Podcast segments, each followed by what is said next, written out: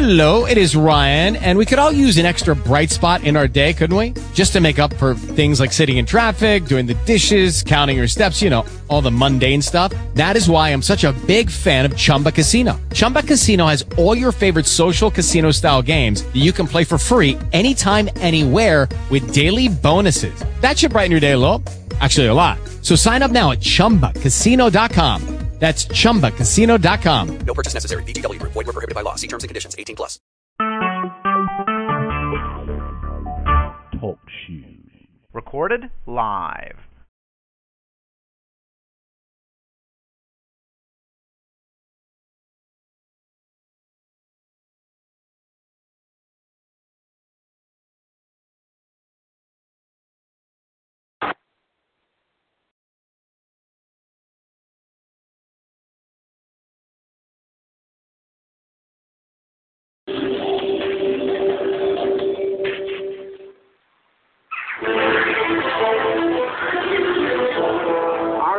Attachment to the Catholic Church is straining to breaking point. The secret crimes of Irish priests against children have collapsed the Church's moral authority. I should be out playing with other 10 year olds, but I wasn't. I was being taken down to the charades. Once the bastion of Catholicism on the edge of Europe, successive state inquiries on clerical abuse have revealed ugly secrets and left the church reeling. I don't know of any other situation that I'm aware of where the, the clerical establishment has disintegrated as quickly and as dramatically and as uh, comprehensively as it has in Ireland. The clerical abuse scandal is far from ended, and it goes to the very top of the Catholic Church in Ireland. I am 100% certain. There is absolutely no doubt in my mind. I give him the names and addresses of those children. You know that children were abused because you failed, in part because you failed to protect them. No, I, I did what was to do. The Irish Catholic Church once had unquestioned authority, not anymore. It came in about two or three years where the entire business of the church's power over our lives in the Republic of Ireland simply went down and stayed down, and, and, and, it, and it looks as though it cannot rise.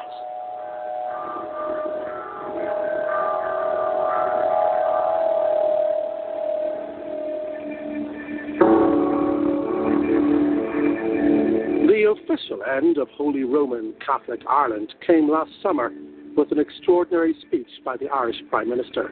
The rape and the torture of children were downplayed or managed to uphold instead the primacy of the institution, its power, its standing, and its reputation. That landmark speech from a leader rooted in rural Catholic Ireland drew on the anger and frustration of the Irish public.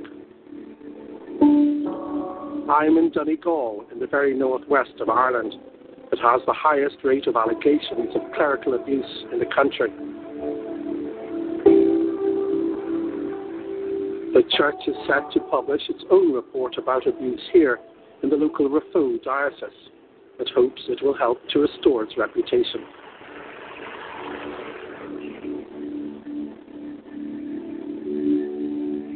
Convicted rapist Father Eugene Greene attacked children here and in other parts of the county for decades, often in the most remote and beautiful places. It's known the rapist was reported to his superiors many years ago, but until now, bishops have insisted there is no evidence of this.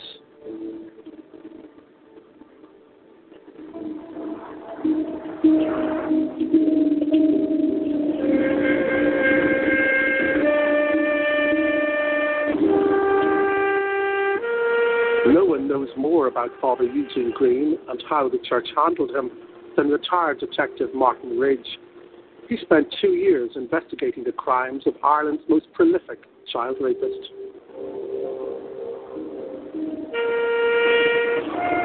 We're crossing to Inishbofin Island, a mile off the Donegal coast. No place was safe for children here. It's the most beautiful, idyllic place you could imagine to live, where innocence collided with evil. it seemed that the wolves were protected and the innocence of children, the little lambs, were. I don't believe a week went by in West Donegal where you hadn't a child or number of children sexually abused. It's horrendous. Anywhere you look around here, which is so hard to fathom, by roads, side roads, in churches, schools, the abuse here was something unbelievable. Unbelievable. And the fact that nobody in the public spoke out about this, you know, after the total carnage here.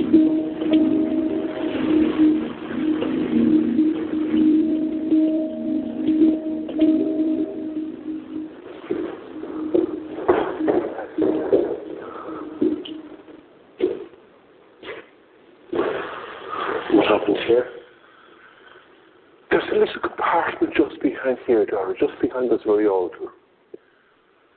which was set up in the event of a priest being stuck on the island due to bad weather, you know?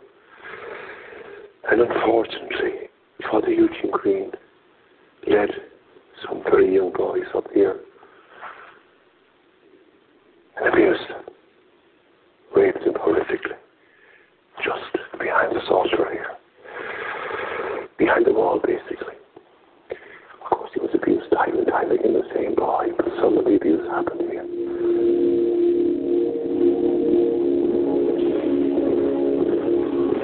the police investigation, which ended with Father Eugene Greene being jailed in 2000, found evidence the priest's crimes were covered up, something always denied by the church, which says there's no documentary proof.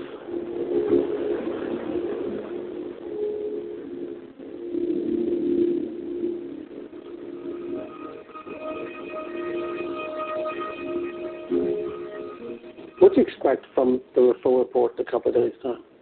Any revelations? Well, it's hard to see. I mean, the review itself will show what was on files, what was written down. Will it be enough to convince us that all the truth is written down? I don't know. I don't like to be a cynic like St. Thomas, but uh, uh, I only know too well how hard it is to get to the truth in the Catholic Church.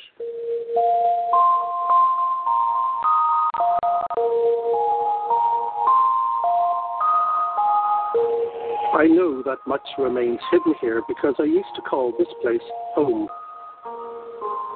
14 years ago, I gave up my job as a BBC reporter and moved with family to a new life running a pub restaurant.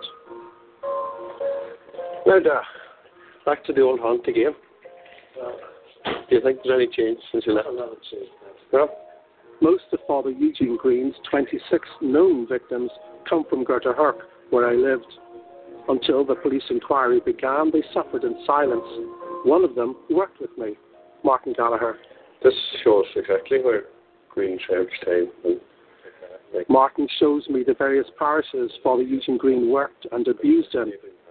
He believes the priest was moved every time rumours of abuse surfaced. he served there and Gidor here and went to where they Letties. And here and here I am, all the way down the way there. So I served in Tory Island under Gortahork, Tory Island, and Inishbofin. And then he finished up in Kilmacrennan. That's where his last post was. They're moving this priest. It's like spreading a disease from one corner to another. The bishop spread the disease. He had the disease, they spread it. As simple as ABC.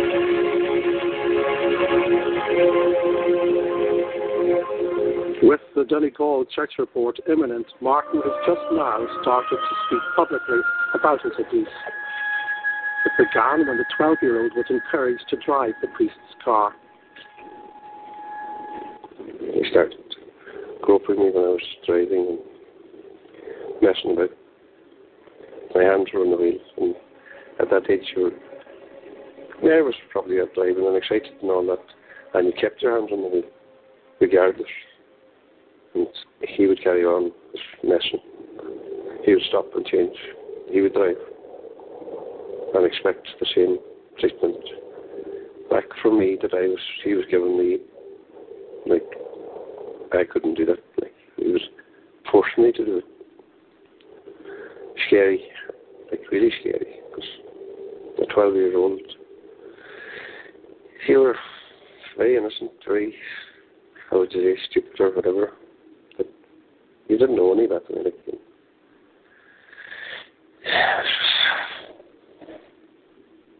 stuff. Did he ever say anything to you about this is our secret? Yeah, he would.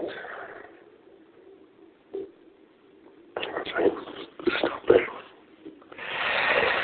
Um, You know, people looking at this just don't understand the devastation, the hurt, the harm that that man did. I don't know what the people will never understand. The hurt he's caused, the lives he's ruined.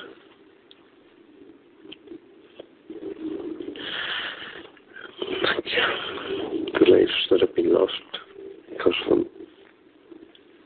Have been prevented, like.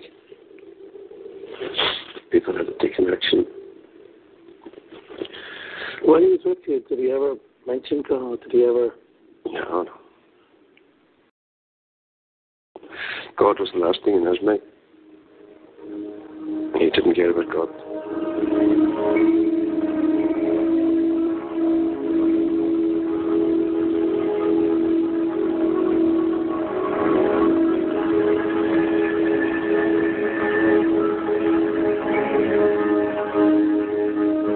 McAteer, editor of the local Tirconaill Tribune, Donegal born and bred. The church he knew was too powerful, beyond reproach. John, what about the, the culture of silence that was here? I mean, does that culture of silence still exist? The culture of silence, I think, is, is uh, a misnomer to a great extent because of the power and the strength of the hierarchy over the centuries and over the years here uh, very rural conservative dioceses like Raphoe. There was a culture of fear. Fear that if you reported that you were being abused, you would probably further abused by your parents for making the allegation. It was a very, very serious situation. And I think that that is ingrained into the psyche of the people here in this diocese. And maybe to an extent, that, uh, that whole history is there to this very day. You don't think it's gone? I don't think it's gone, no. Because there's a denial there. And there remains a denial to this very day that to criticize the church is entirely wrong.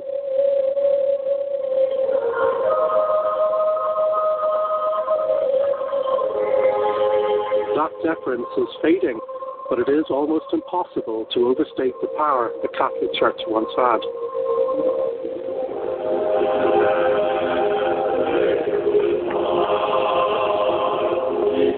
Generations, the Church influenced most aspects of Irish life.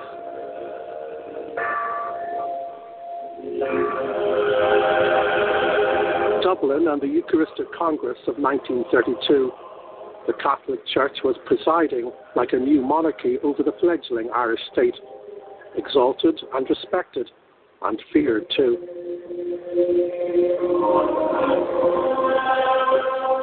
Author Colm Tóibín grew up Catholic in a country town. He's long scrutinized the relationship between the Irish and the institutional church. Southern Ireland was effectively, after 1922, a Catholic state for a Catholic people. The church was an effective government or shadow government, making it absolutely clear to government that they would control schools, um, hospitals, and many other areas of public morality. Anyone who didn't like this, there was only one place to go, and that was out. And people, and some people went out looking for work, other people went out looking for freedom. But that, was a great release, giving the church further power over those who remained. And there was a nobility and grandeur about them. I mean, the bishop lived in a palace, but even in the towns, the priest's house was often, or in villages, the biggest house, and the curate had a separate house, and they had housekeepers. So there was a sense of their grandeur. They almost replaced landlords or were a shadow system in the way in which they functioned. uh, and the um, sense of their distance and grandeur and importance.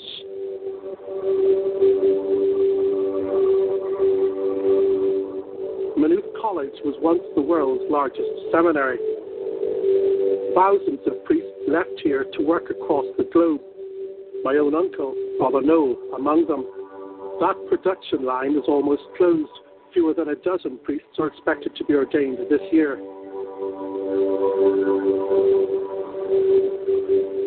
The class photo of 2007 showed just four graduating priests.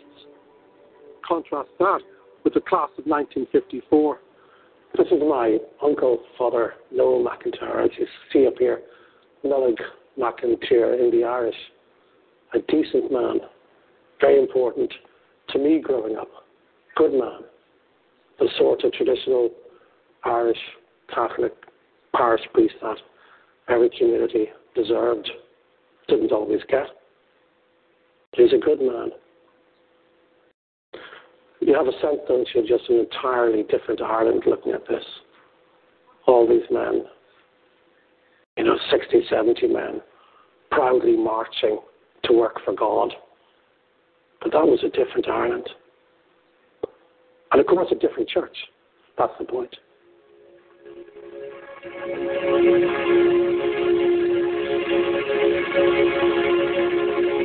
Across Ireland, bishops have been forced to account for decades of clerical abuse. Can the church now do the same with the Raphoe report? That's the question people are asking in Donegal. People like my old neighbours, the Breslins. Where was that? Martin's Aunt Kathleen and her son Paul, who was also abused by Father Eugene Greene. That's me. Yeah. That's Martin. It's the good looking one. The good looking one's Martin. I'm a lovely one. That's me little sister. It's just a lovely picture of the, the two boys. First, first Holy Communion. First Holy Communion with the rosary beads. How tough was it for you at the start when it all happened, when it all came out? Man, it was really tough. But really, I remember the first night, Martin, uh, the minute he told me, I, I knew. I told the minute he said it, I said, I know. When he mentioned Panther Greene, I knew. I knew right away. Of course, I knew he took the two, though. So I knew what, what happened. Of course, it was Kenneth starting to come out that time, and I heard, you know, so in the Martin told me that night. So that was the beginning. It's always depended on women. The woman represented the church in the house. She decided, you know, what mass you went to. She decided who went to confraternity. If you went to confession, was your mother asked you that question? There was no saying no. They had to go. And that was it. It's changed, really. There isn't as many going now.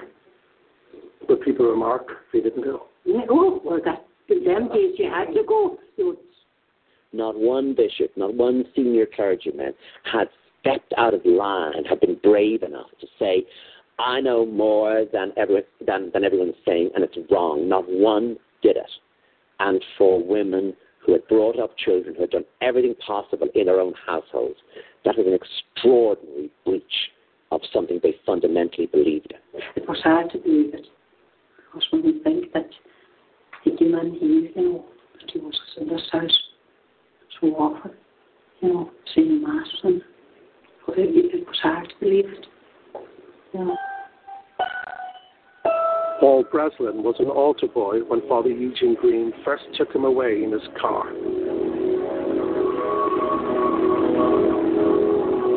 Always to quiet, isolated places.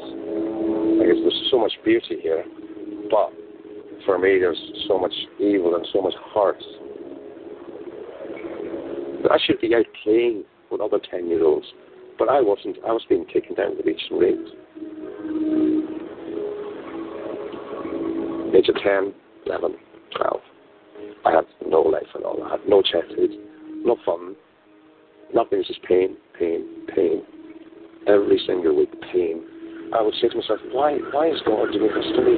Like, I thought, thought God was supposed to care and the priests were supposed to care and not, not hurt a person, you know. Like, and I thought maybe I'm doing something wrong here. You know, I be, am I not doing, doing a good enough job as an altar boy that he's punishing me for this? When I gradually went, you know, as I, as I growing up, when I was 14, 15, you know, even up to 16, you know, you're, you're learning about, you know, everything about, you know, your body and everything. And, and then I think, oh my God, I said, these things happened to me. This is what he fucking done to me. And the pain got even worse then. That was, I was, I was in there, and I couldn't, I couldn't, I couldn't tell anybody. I couldn't go to anybody. They wouldn't believe me anyway to start off with. It's now clear that survivors have not been spoken to for the upcoming report, which is relying on the church's own documents. I worry this will disappoint those who I have met. Like we weren't involved in this report. You know, we have to speak up, be heard. I want this, I want that. I want to see those files. I want to see that letter of complaint. I want to, I want to know why was he moved from this parish. You knew that he was doing it in that parish, but you moved him to the other parish. Why was he then moved from that parish to the other parish? We want answers. We, we, of course, we want answers. We want answers, big answers, definitely.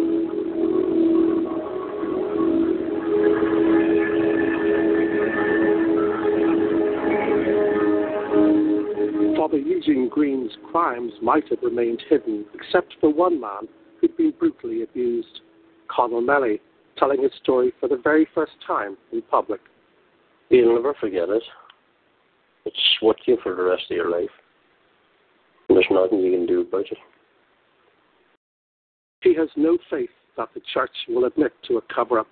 After a chance meeting in 1997, he tried to get Greene to admit to his crimes.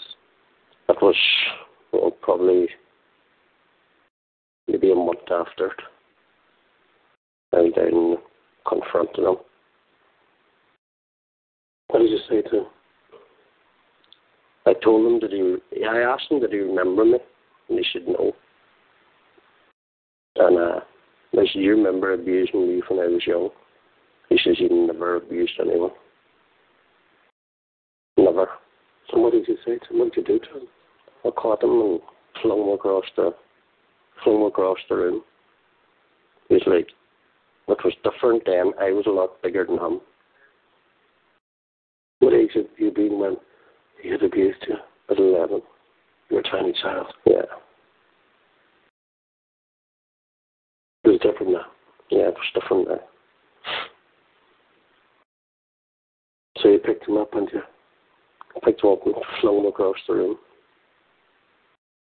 What did you say to him? I can't remember exactly what I said to him, but I said I would fucking kill him. I think that's why he that frightened him. But he still didn't admit to knowing. No, he did not. He never admitted knowing. Connell then told the priest he wanted compensation, five thousand pounds. But what did he do? Well, he he reported to the guards. He reported the guards. Why? As if I don't know, like as if he was innocent. Or he must have thought the guards would believe him.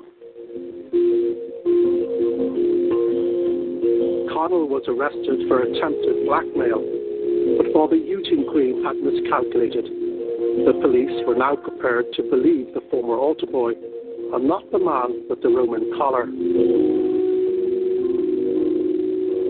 Dozens of victims came forward.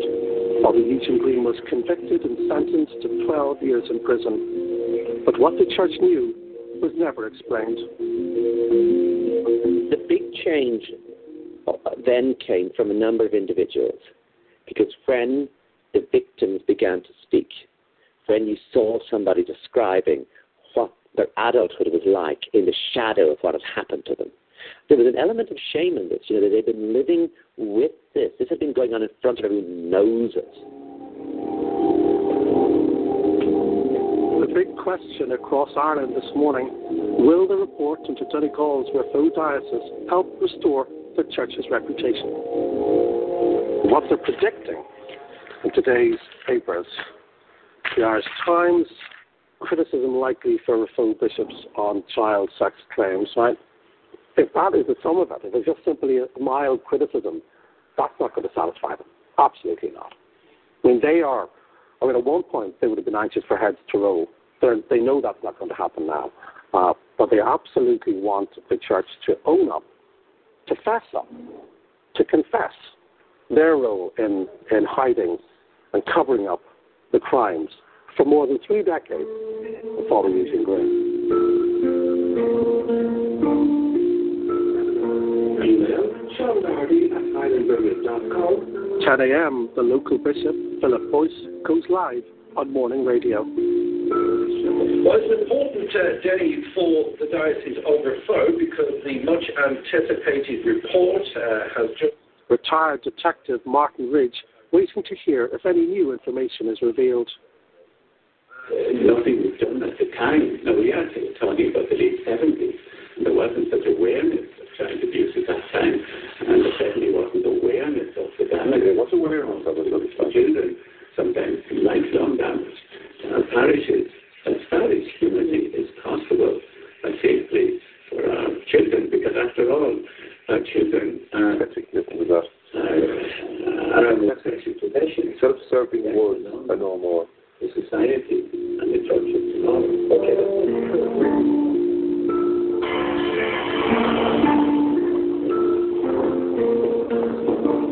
Later, there's a massive media turnout for a press conference with Bishop Boyce.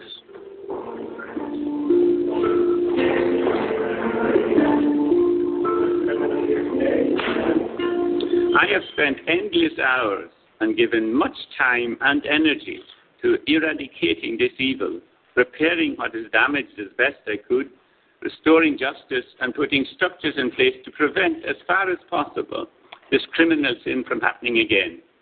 Finally, I would like to take this opportunity to say that the task of ensuring the safeguarding of young people in the Diocese of Foe is an ongoing one.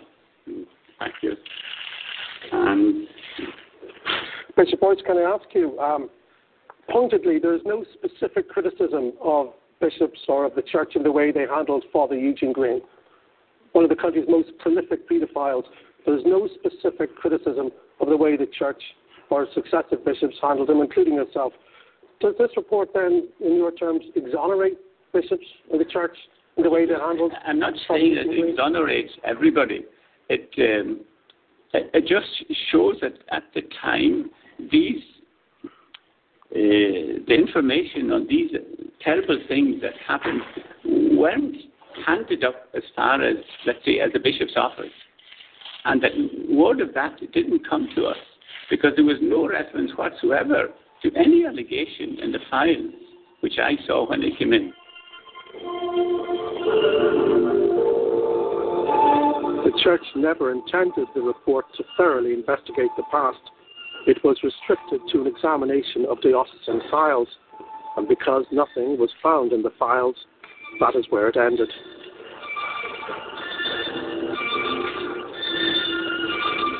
It's clear that significant errors of judgment were made by successive bishops when responding to child abuse allegations that emerged within this diocese. But there's no reference to Father Eugene Greene himself. I know if I was one of those who'd been attacked by Father Eugene Greene, or if my brother or my child had been attacked by Father Eugene Greene, and this is the sum of knowledge that the church is admitting to now, I'd be absolutely outraged. I'd be furious.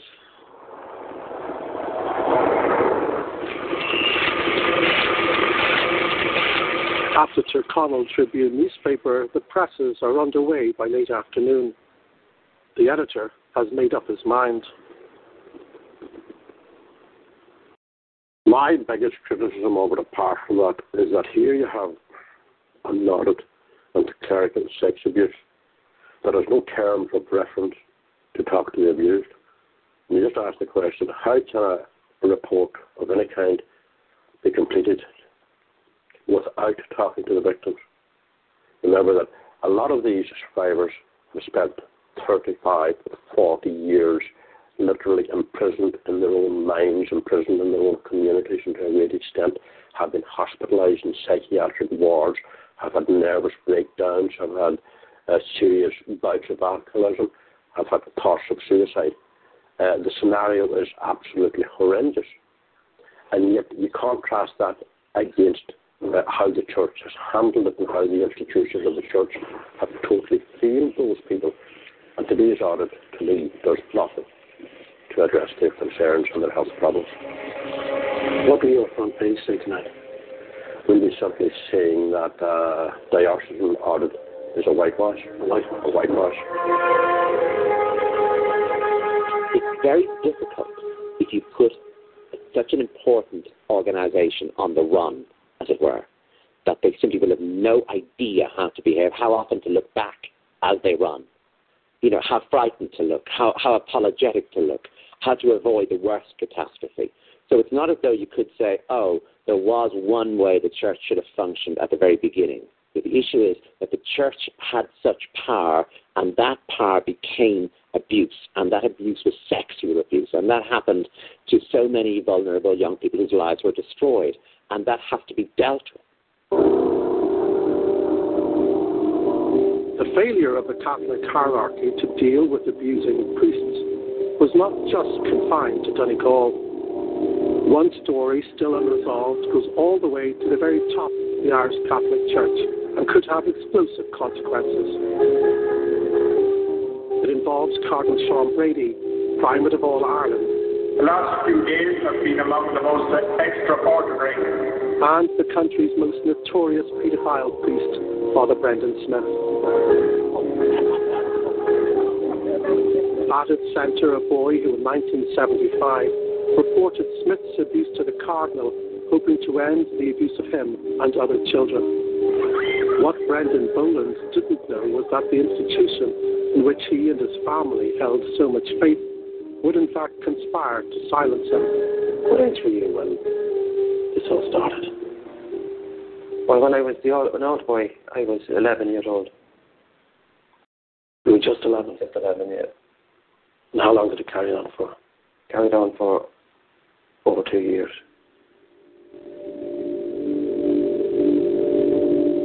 Smith, who abused for four decades, often took children on marathon excursions in his car up and down the island. Brendan remembers one particular trip to Dublin.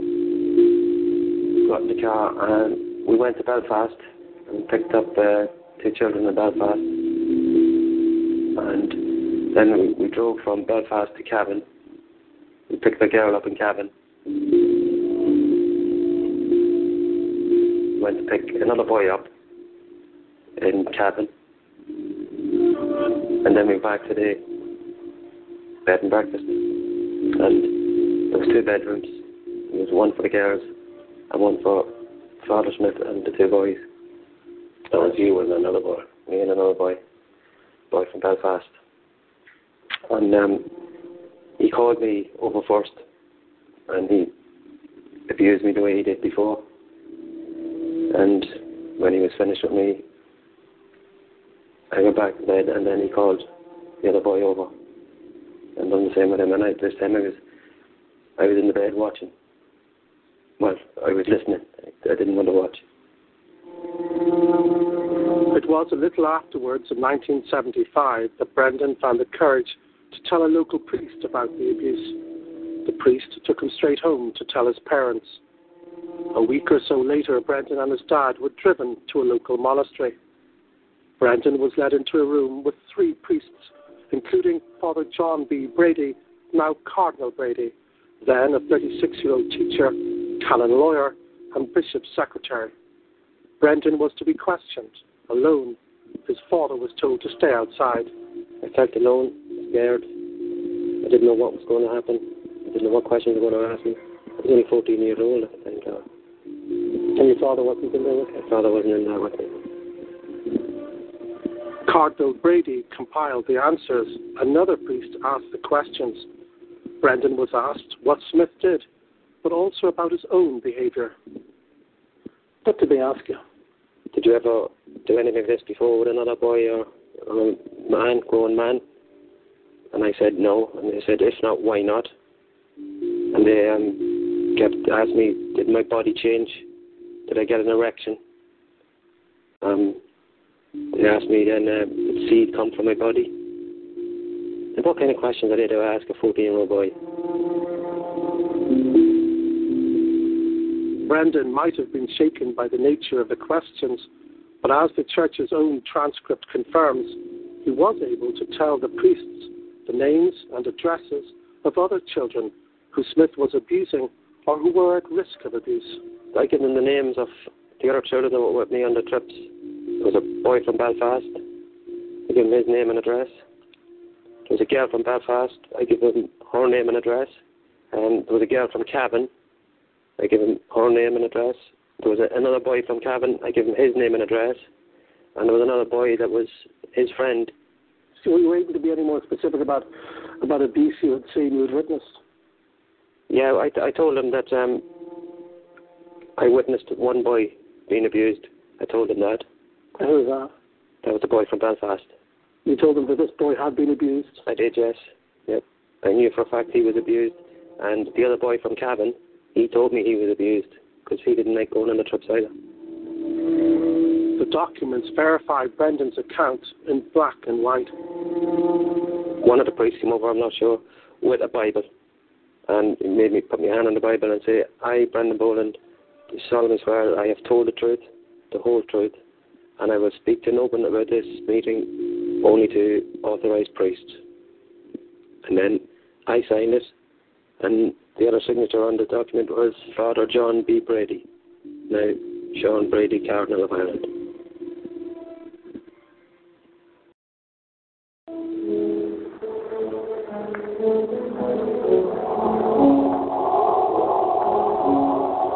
Cardinal Brady still had work to do.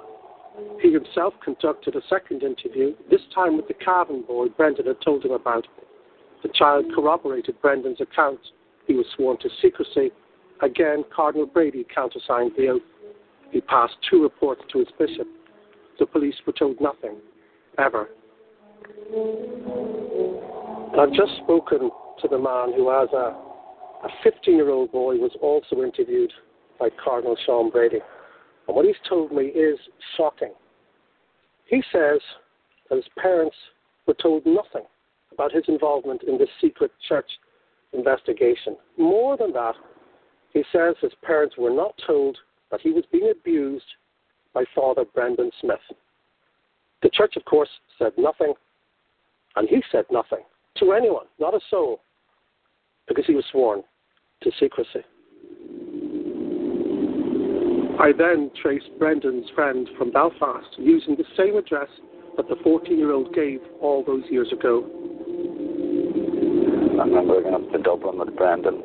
Uh, I think it was about five or six of us on that trip. Um, um, Brendan,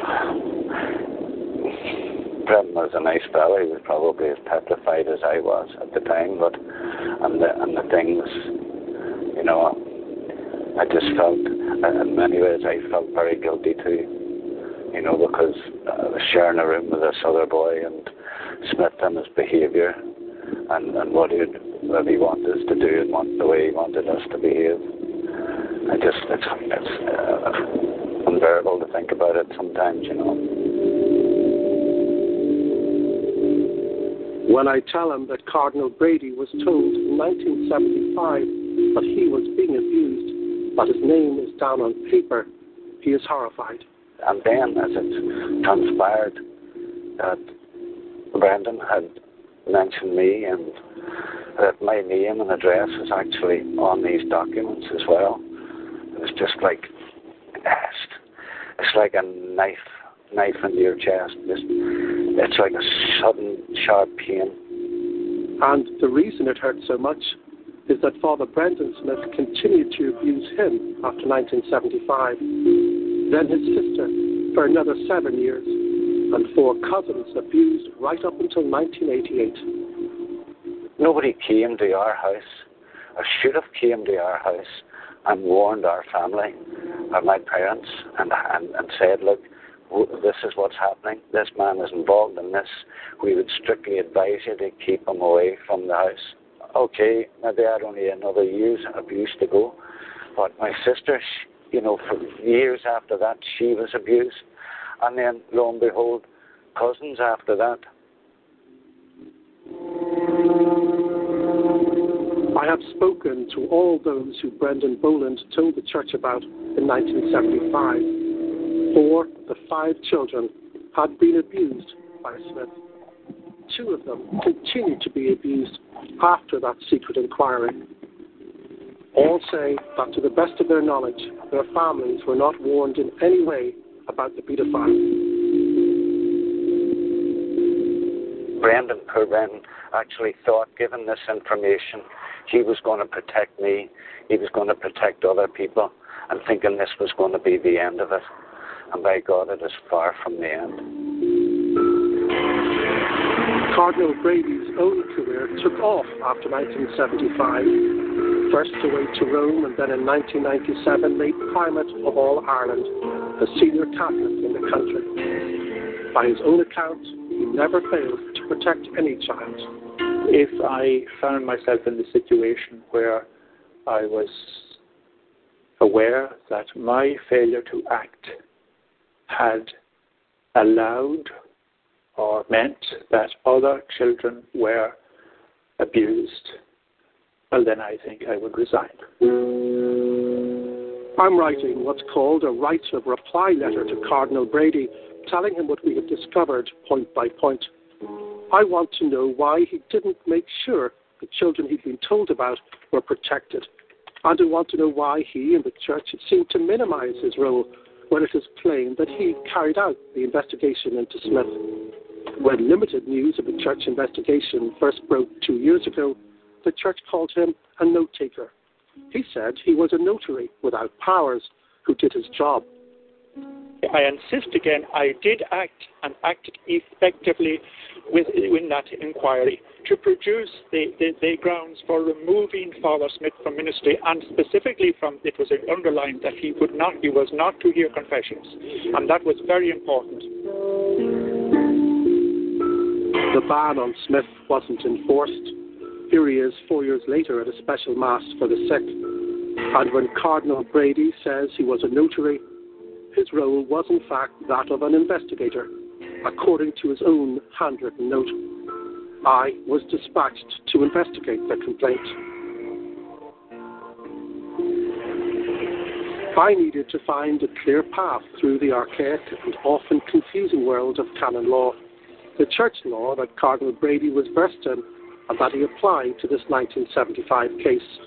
My guide is the Reverend Thomas Doyle, a world renowned expert in the field. He was the investigator. He was deputed to investigate, to lead the investigation, to make sure that it had taken place. Not simply a note taker.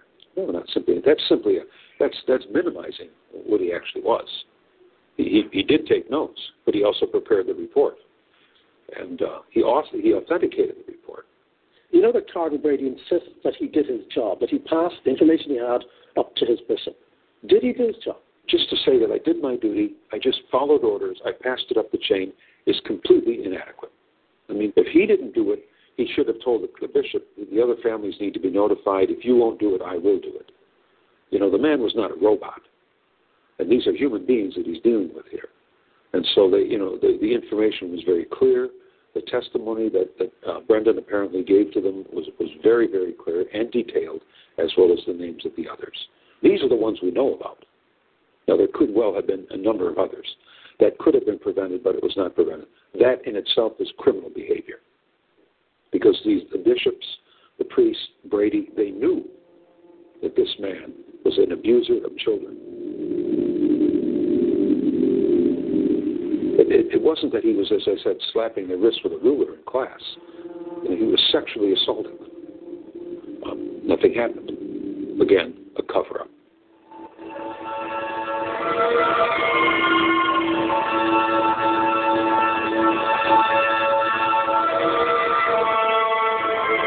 Ultimately, all power in the Catholic Church resides in Rome, with the Pope, who appoints all the bishops, all the cardinals.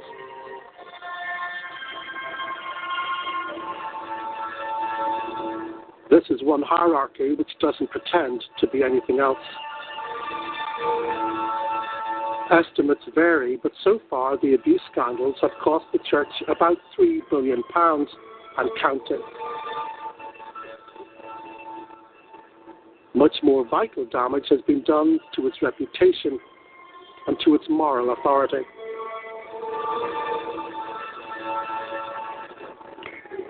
This day, senior church figures from around the globe are gathering for a conference in Rome looking at ways of rooting out child abuse. Cardinal Sean Brady heads a small Irish delegation. I've been told that even within the church, Cardinal Brady is seen as a gravely weakened leader. I don't expect to speak to him until he has had time to respond to my letter. But I do want to speak to this man, Monsignor Charles Scicluna. He is one of the most powerful officials in the Catholic Church, the chief prosecutor. Having examined 4,000 cases of clerical abuse, he says accountability and truth are the only way forward. We need to move on from a culture of silence. And where it is, we need to denounce it for what it is. It is an enemy of truth and an enemy of justice. I want to know what he thinks about Cardinal Brady. Cardinal Sean Brady was told in 1975 that a young boy was being abused at that particular point. He was given that man's name, that boy's name, that boy's address, where he lived, and yet that boy was abused for another year. His sister was abused for seven years. His four first cousins were abused until 1988, many years past the 1975 information that Cardinal Sean Brady, now Primate of all Ireland, was given that information. What you're telling me um, is helps us emphasize the fact that when we talk about an adequate response and we're talking about abuse happening, it cannot be a delayed response. The response to disclosure should be immediate and effective. And that is why the law was changed in 2010, because we are on a learning curve, giving the bishop authority to remove a priest as a precaution measure immediately. Cardinal Sean Brady said in 2009 that he would resign if he thought that any failing on his part meant or led to any child being abused. He said he would resign. Should he not resign now? I think that is a question you have to put to Cardinal Brady. You are the chief prosecutor as such in terms of canon law. Do you not have an opinion on this? I have my opinion, and I will keep it to myself. This is about accountability. You spoke about accountability yes, today. and I think that what I've said about accountability is that the Holy See has a duty to uh, bring bishops to accountability. Is something that needs to be done and needs to be effected, but this is where I stop with my comments on an individual case. Victims say the key is to get individuals, to get bishops, to get the church to acknowledge its responsibility. You've heard that time and time again. Here is another case where a bishop, a cardinal, is not acknowledging his responsibility, his personal responsibility.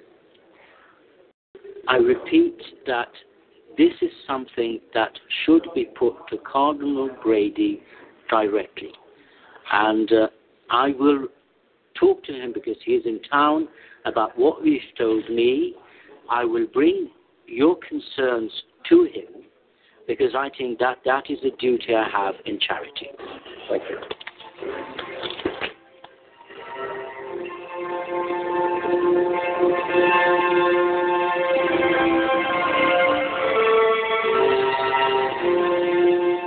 Later, a special prayer vigil seeking forgiveness for the sins of the church against children. A solemn ceremony where Cardinal Brady makes his only public utterance of the week. But you are a God of pardon, gracious and compassionate, slow to anger, and rich in mercy.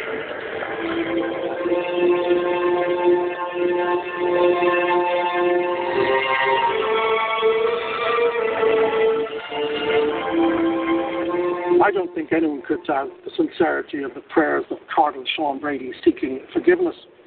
The problem he has, and the problem the church has, is that many people, especially those affected by what he did or didn't do back in 1975.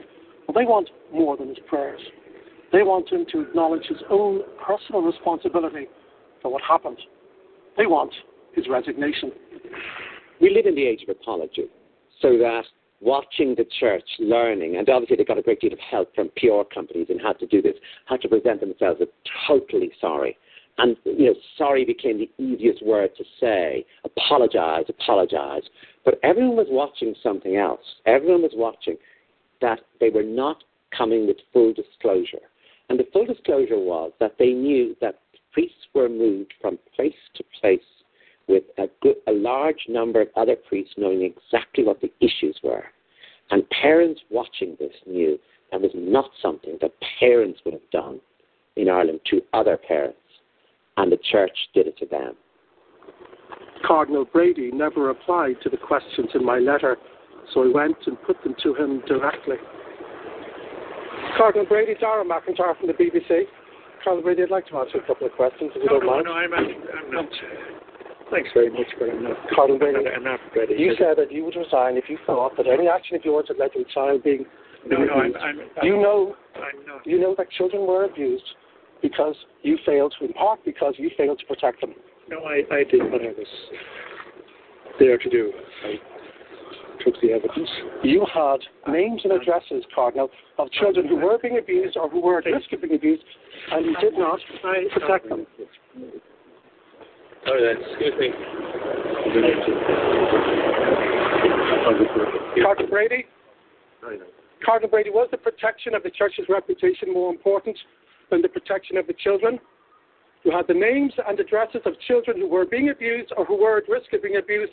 You failed to protect them, Cardinal.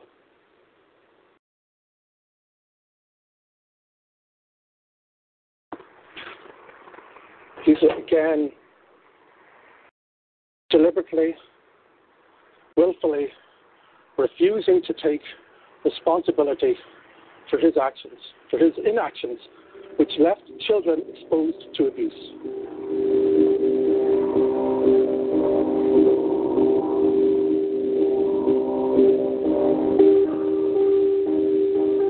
So resplendent with power and authority was the Catholic Church in Ireland, its fall from grace was bound to be spectacular. No one could ever have imagined that the Catholic Church would be so trenchantly criticised by an Irish Prime Minister. The rape and the torture of children were downplayed or managed to uphold instead the primacy of the institution, its power, its standing, and its reputation. The Irish government has closed its embassy to the Vatican. Dublin and the Holy See want to play down tensions. Yet it is clear that the Church is now having to pay a price for the grip it held Ireland in for so long. And as the Cardinal Brady case illustrates, it has not finished accounting for its sins just yet. Holy Roman Catholic Ireland, the Ireland that you and I grew up with, where is it now? It doesn't exist anymore, and people have discovered that in abandoning their relationship to the official church and their loyalty to it, they've lost almost nothing. They haven't lost their faith. You know, if you ask them questions about, for example, the next life or eternal life or other matters, if you ask them matters about religion, I think you could find that maybe very little has changed. But in relationship to the church, everything has changed.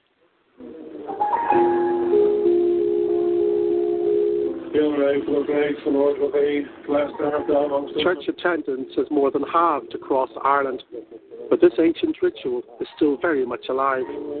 For more than 500 years, believers have celebrated the new year with a procession to Doon Well at Termon in Donegal.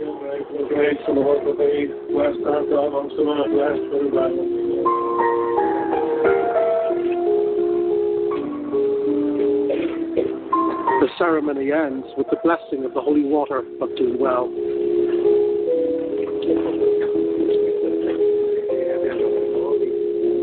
The water is said to have special healing powers. It is in great demand. The faith lives on, and the people this faith is not dependent on bishops and cardinals or the hierarchical structures, I'd say. They're aware of it, but this is a very much, I use the word, earthed faith.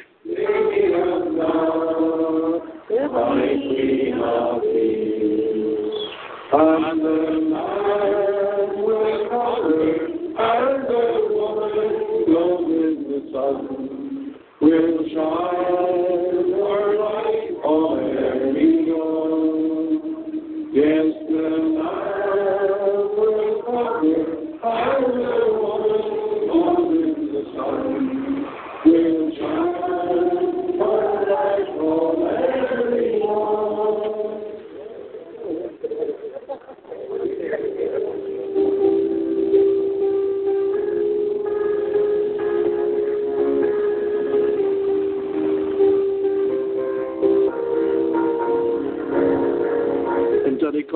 policeman who investigated the Father Eugene Greene case remains skeptical the church will ever deal honestly with abuse. People who knew about this, I find them so revolting because it's them, you know, that did something, and I believe they they protected an image rather than protecting a child, and I believe that's where the whole fraud lies. That the premise of trust was used to bury the most graphic horror. This not this, to be tolerated in any civilized society. And for any institution to use its power to bury this horror, I believe those people should be sent to jail basically for those great crimes. And until that day arrives that everybody is equal, then I think I think we're only shadow boxing with this.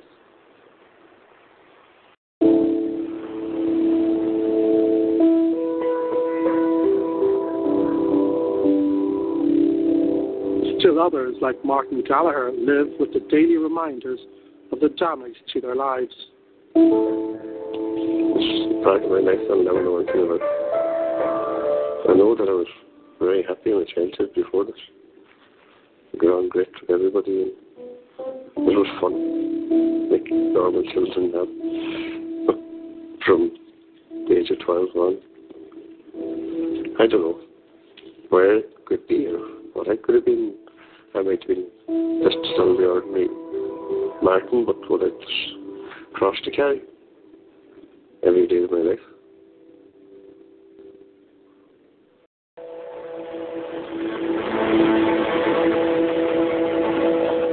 For the first time since their ordeal almost 40 years ago, Brendan meets his old friend from Belfast. There may be a future for them supporting each other through the memories of an appalling experience that no child should ever endure. Oh my God, buddy, how are you? How are? Oh, so good to see you. And you, and you. Huh? 28 years now. 28 years. I know, I know, bro. I know. Take off. How you keeping? Uh, yeah, you. I'm alright. You've been through the wars too. I knew. Huh? Well, I, I thought I saved you.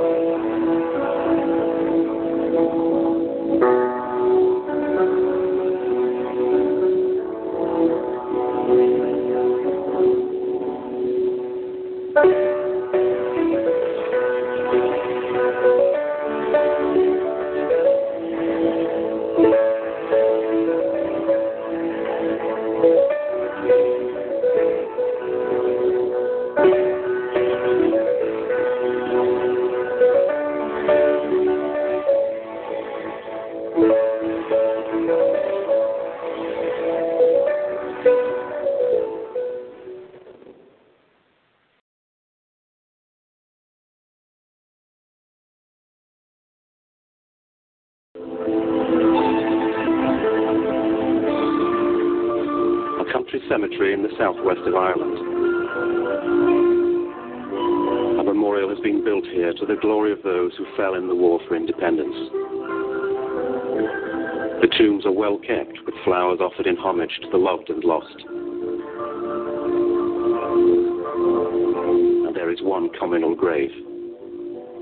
Here lie dozens of bodies, but there are no dates of birth, no dates of death, and no names. Just a simple epitaph. So-called residents were in fact penitents, innocent victims of a puritanical Irish society, women locked up for life, condemned to oblivion, anonymous even in death. I was taken out of my home in the darkness at night time, the early hours of the morning when it's still dark. And I was taken to be picked up by the priest that was going to take me to this unmarried mother's home. My mother was coming along with me. And it was a long journey. And I was really, I suppose, very upset. And um, I didn't know where I was going or what was going to happen to me. I was very frightened, actually. So then we arrived at this place and uh, introduced to the nuns. Was run by the nuns. It was a convent, Sacred Heart Convent, Castle Pollard. And um, we were allowed to have tea together with the Reverend Mother of the home. And after that, I had to say goodbye to my mother. And I was left there in a completely strange place. A dreadful place.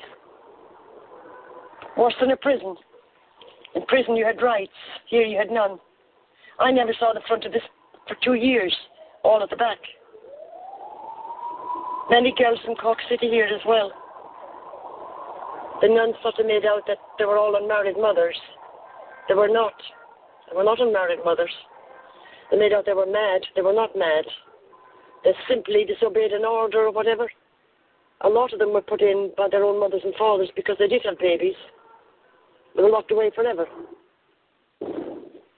When I got behind the doors, I was led away, and the clothes I was wearing were taken off me, and this big brown, shapeless dress was given me to wear.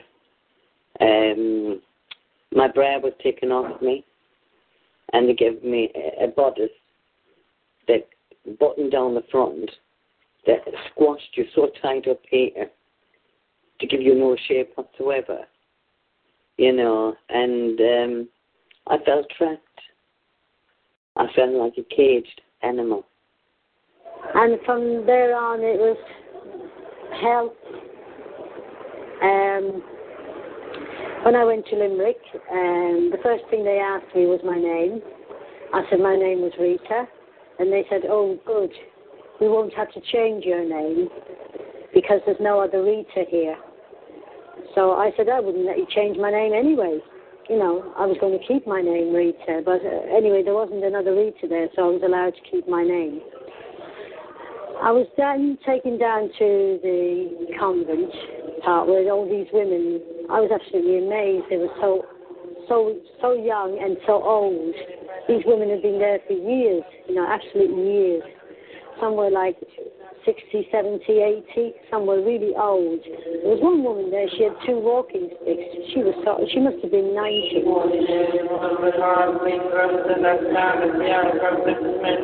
Throughout the century, Ireland and its strict Catholic morality banished to religious institutions those who were considered to be fallen women. Certain convents belonging to various orders were named the Magdalen Homes. Tens of thousands of girls and young women lived and suffered there, particularly unmarried mothers, as they were then called. Rejected and abandoned by their families, they were locked up in the convents, sentenced to years, sometimes a whole life of penance for their sins.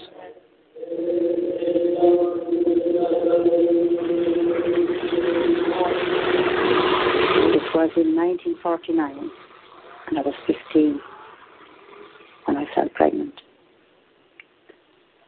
Now, I didn't know at this time that I was pregnant, even because I didn't know about the birds and the bees. And I was only once with this young chap. So when this happened to me, I I really didn't. It was my mother that first said it to me. I think she said you're uh, going to have a baby, but you're pregnant, and it still didn't, you know, uh, dawn on me what she was saying or the meaning of it, what she was saying to me. Um, I couldn't believe, you know, what she was saying really. But um, she was very, very upset, very, very cross, very angry. Uh, so was my dad. I remember my mother saying, like, we'll have to um, find a place for you to go and put you away and have this child because it would be so much of a disgrace. She would not be able to live with that.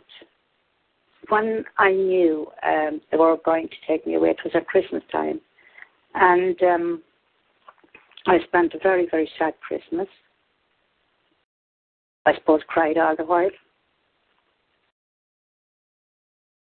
And uh, I remember my brothers and sisters saying, Well, what's the matter? You know, why are you crying? And my mother had told me not to tell them. She said, You mustn't tell them anything. And um, when you go away, I will tell them that you've gone to employment, you've gone to a job, you've gone out to work. Yeah, it was a very unhappy time. It was a bitterly cold day, and it more or less snowed all the way up there. And when we got to this uh, place, it looked so bleak because it was surrounded with trees, and there was a big avenue up to it, and great big pillars on the outside of the front as you got up to this um, the convent part. I, I, did not realize that when they took me there, I'd be there that long. You know? It didn't dawn on me that they meant it, that they meant to keep me there. I'm sure there must have been a couple of hundred mothers there when I was there, because the place was full. I could not believe all these lovely young women that was in there and all those lovely children. It was a terrible shame you brought on your family, and the nuns repeatedly told us over and over again that we were there to do penance for our sin.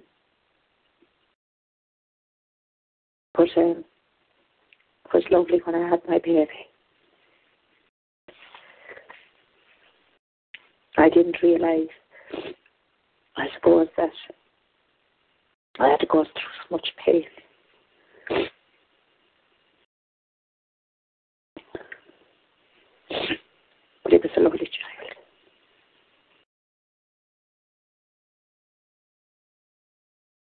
I was really sure that my parents would relent and they would come to see us and that they'd take us home. But never. Like all the other unmarried mothers, Angela knew she would not be allowed to keep her baby. Do you remember the day your child disappeared? That they took him from me, yeah. I was uh, allowed to um, get him up, uh, beautiful clothes laid out for him. I was allowed to bath him, undress him, and then that um, the sister she come to me and she said it's time now. She said that uh, he was going. So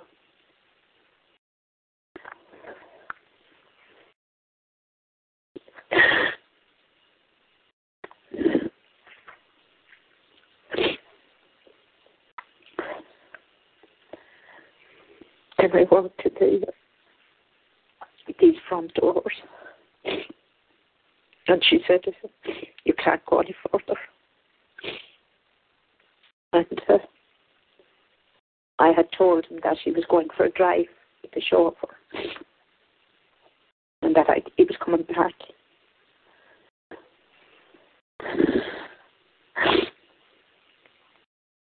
That's it.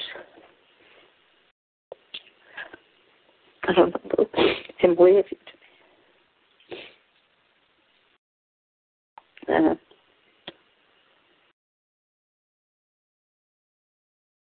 I just watched the hearts appear.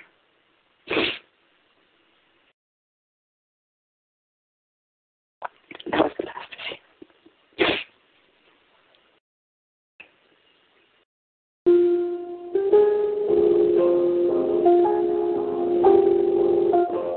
The children were systematically taken from their mothers to be adopted or given to a foster family.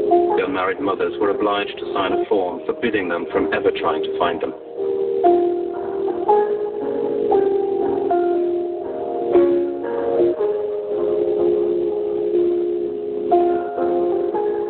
Many of the children were placed in orphanages, sharing the lot of thousands of other Irish children, separated from their families by a parent's death or born into extreme hardship, just another mouth that couldn't be fed.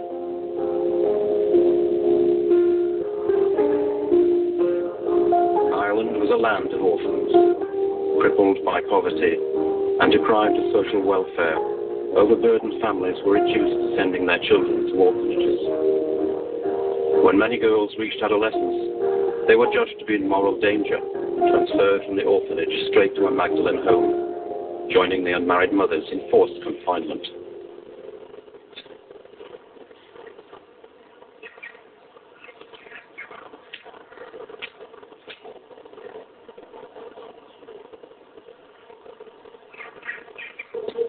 I arrived here in 1950 as a 17 year old, having committed no crime, hurt nobody, wasn't tried by any court or any judge.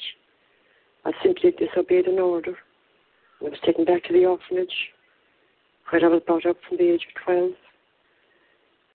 And after having an examination to make sure I wasn't messing around boys, I was brought up here until the day I die.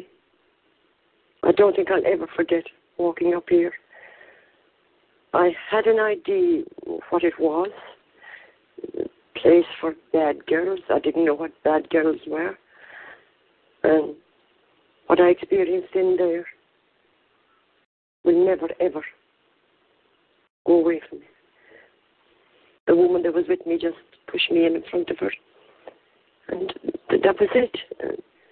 I remember the nun, her the way she was dressed, and her face. There was no smile, and I realized that here I was. I wasn't going to get out. All that was worrying me was why was I here? What did I do? What did I do? And she said, Don't be crying now. She said, Because God brought you here to this very safe place. God brought me here. That the orphanage part, the orphan children were, although we never seen them, we heard them. In here is where the nuns were, all this building. And over there was where women like me were, the Magdalens, the mad women, the unmarried mothers, the sinners. That's where we were.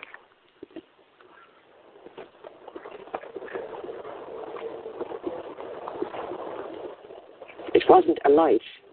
It was an existence. It was not a life. There was nothing to enjoy. There was nothing to look forward to. No visitors. Everything revolved around work and pray and pray and pray. You couldn't even talk to another girl individually or another woman. There was no individual contact. There was no newspaper. There was no radio. There was no book, Only, course, books with prayers. But that was all. The, it was the bed, up, work, pray, bed, seven days a week. Today, the convent has been abandoned and belongs to the University of Cork. Perhaps one day, a young woman will return here to study the history of these walls. She will learn that more than 150 women lived here permanently at any one time. She will learn, too, that the Magdalene homes were created in the 19th century as a refuge for prostitutes, and that the spirit of charity was taken up by a harsh and pitiless society that reviled sex outside of holy matrimony and was determined to punish those who sinned. She will learn that the women who entered the convent had their hair cut and their personal possessions confiscated. Even their names were taken, exchanged for the name of a saint. Probably she will never know that Mary became Myra, and that Myra the orphan would cry for the freedom she had never known, her tears the tears of all the unmarried mothers whose children were snatched away. But the one thing everyone does know is that behind these convent walls the women were forced to work. Eight, nine, or ten hours a day, six days a week, 52 weeks a year, the Magdalen women worked in the Magdalen laundries. Down there is the laundry room. There would be laundry room where the, the ironing would be done. There'd be a laundry room where there was big tablecloths put through machines. But this was where all the washing was done. Ten big machines, washing machines, huge ones, with belts going around, and about five or six big um, things that dry them. And in the summer, the laundry was it, like to be out in the desert. It was so hot. And in the winter, you would have chilblains on, on your hands with the cold, handling the cold sheets and whatever they were. And there was a nun there with you. She wasn't too bad. But they were there watching you all the time. She done very little work. She done no work. Her job was to watch you. And of course, there were some of the older women that had been there for years who um, would report anything if you were talking too long to one girl. And if you were talking, say, too long to one girl, maybe the next day you'd find yourself in another laundry room. It was slavery. What else was it? If you were working for somebody against your will and you're getting no wages, what else is it but slavery? Girls from the country, girls from the town, their bony hair goes going And the Reverend Mother, she glides through the place, a tight little smile on the side of her face. She's running the show at the Magdalen Laundry. She's got no place to go but the Magdalen Laundry. Well, Lord, won't you let me, won't you let me, won't you let me, won't and Bridget's path will probably never cross. Bridget lives with her children in Leeds in the north of England.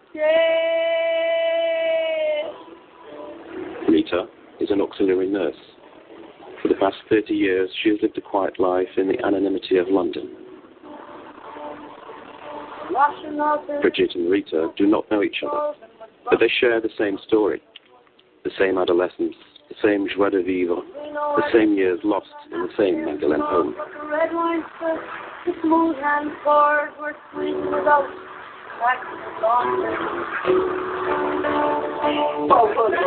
The daughter of an unmarried mother, Rita was put in an orphanage. She was a somewhat rebellious teenager and so sent to Limerick in one of the five Magdalen homes run by the Good Shepherd Order. It was 1965 and Rita was just 17. I sometimes wonder did the nuns bear, uh, you know, um, uh, bear a grudge against us, you know, because of the sins of our mother, as they would say, you know. I don't know. I don't think they had any respect for us because of where we came from. I mean, I, I don't know whether a lot of the nuns thought that um, a lot of our mothers maybe were prostitutes. You don't know. This is how, like, their thinking would be. Because somebody would have a child who's not married. You know what I mean? Uh, I mean, you really can't tell how the nuns were thinking. You you were treated as if you were the biggest hearted, hearted criminal. But we were innocent. I was innocent. Because I'd only been out of St. Joseph's, I'd, I, I'd say about four months. That is what the taste of life I had. For the first time from the age of two, I tasted what the outside world was like. It was quite frightening because I'd spent all my life locked up. A few months after leaving the orphanage herself, Bridget returned to see her sister, who was still a resident. The premises were next to one of Limerick's Magdalen homes. During her visit, she was literally kidnapped and locked up by the nuns. This is 1958, and Bridget is 16 years old. And I can still hear in my mind as clear as anything that black key opened this big brown door. And when I went through the brown door, there were two women, elderly women, all dressed in black, and had a white sort of a hat on, and put me to the and said just the only words were take take over, and they led me away, and I could hear the key being locked behind me, and I was kept in there for three years against my own wishes. I knew I had done nothing wrong. The only thing I'd done wrong was to go and visit my sister. And that's the reason. Uh, I later questioned the nuns, and they said that it was for my own protection. They felt I was a, bit immature for my age, which I didn't think I was, but that's how they put it over. Well, a lot of the women there never ever spoke of their lives before. You know, it was always like just general talk. There was only one woman I know who was there because she had a baby.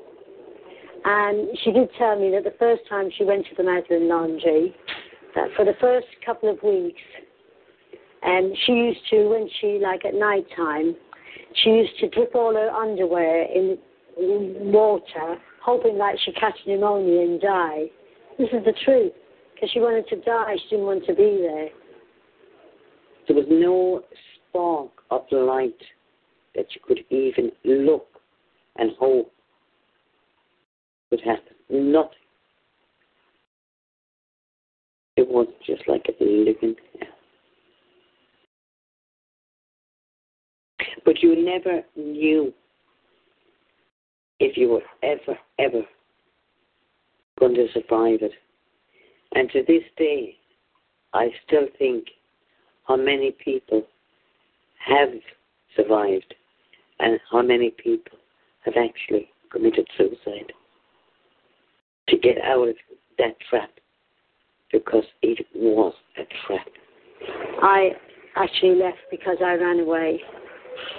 I mean, I was I got out because I ran away. It wasn't because I was let out, you know. I mean, I literally was the only one there that rebelled. I mean, I stood up and I, I just, in fact, one day the nun took me to her office and blessed me with holy water because I had the devil in me. it's true. We were just there to do a job for them and make money for them. We didn't get paid for doing the laundry. The food was very bad. I was always complaining actually about the food. We weren't allowed to speak when we were eating.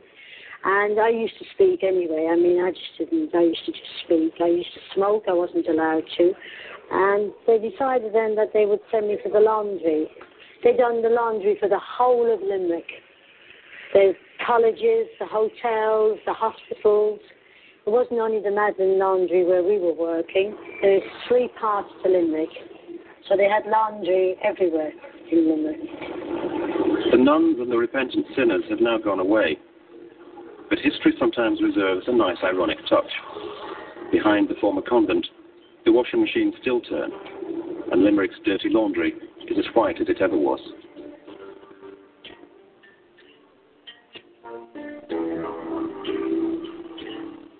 Ireland had about 10 Magdalen homes until the decline set in with the 70s consumer society boom in washing machines, and the Vatican softened on certain moral standpoints. With less business and fewer sinners, the Magdalen homes closed their doors one after the other.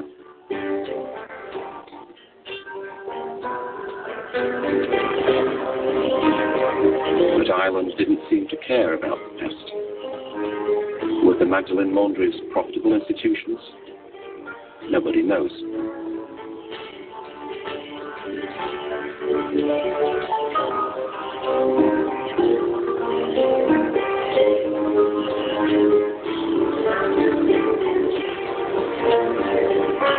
Many women trudged along these penitential passages between dormitory and washhouse, out of sight and out of mind?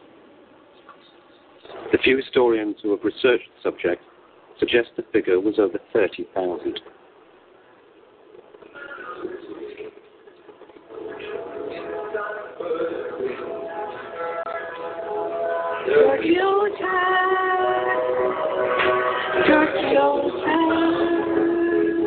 After a few years' penitence, most of the Magdalene women were entitled to leave their prison, depending on the goodwill of the nuns. But nobody has access to the different orders' records, if they exist. How many women spent their whole lives here, or died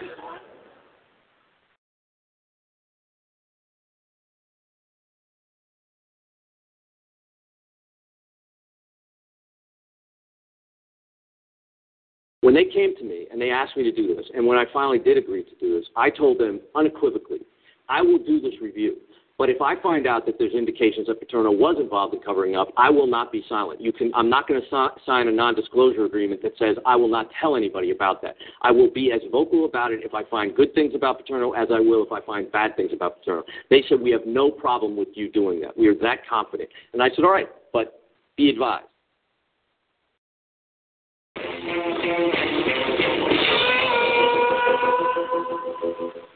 Hello, everyone. I'm Alison Hope Weiner, and welcome to Media Mayhem. Today, we've brought back our one of our favorite guests, Jim Clemente, to join us to talk about the Sandusky scandal and also a report that he has done on behalf of the Paterno family, looking at the original report into the Sandusky scandal um, by Louis Freeh.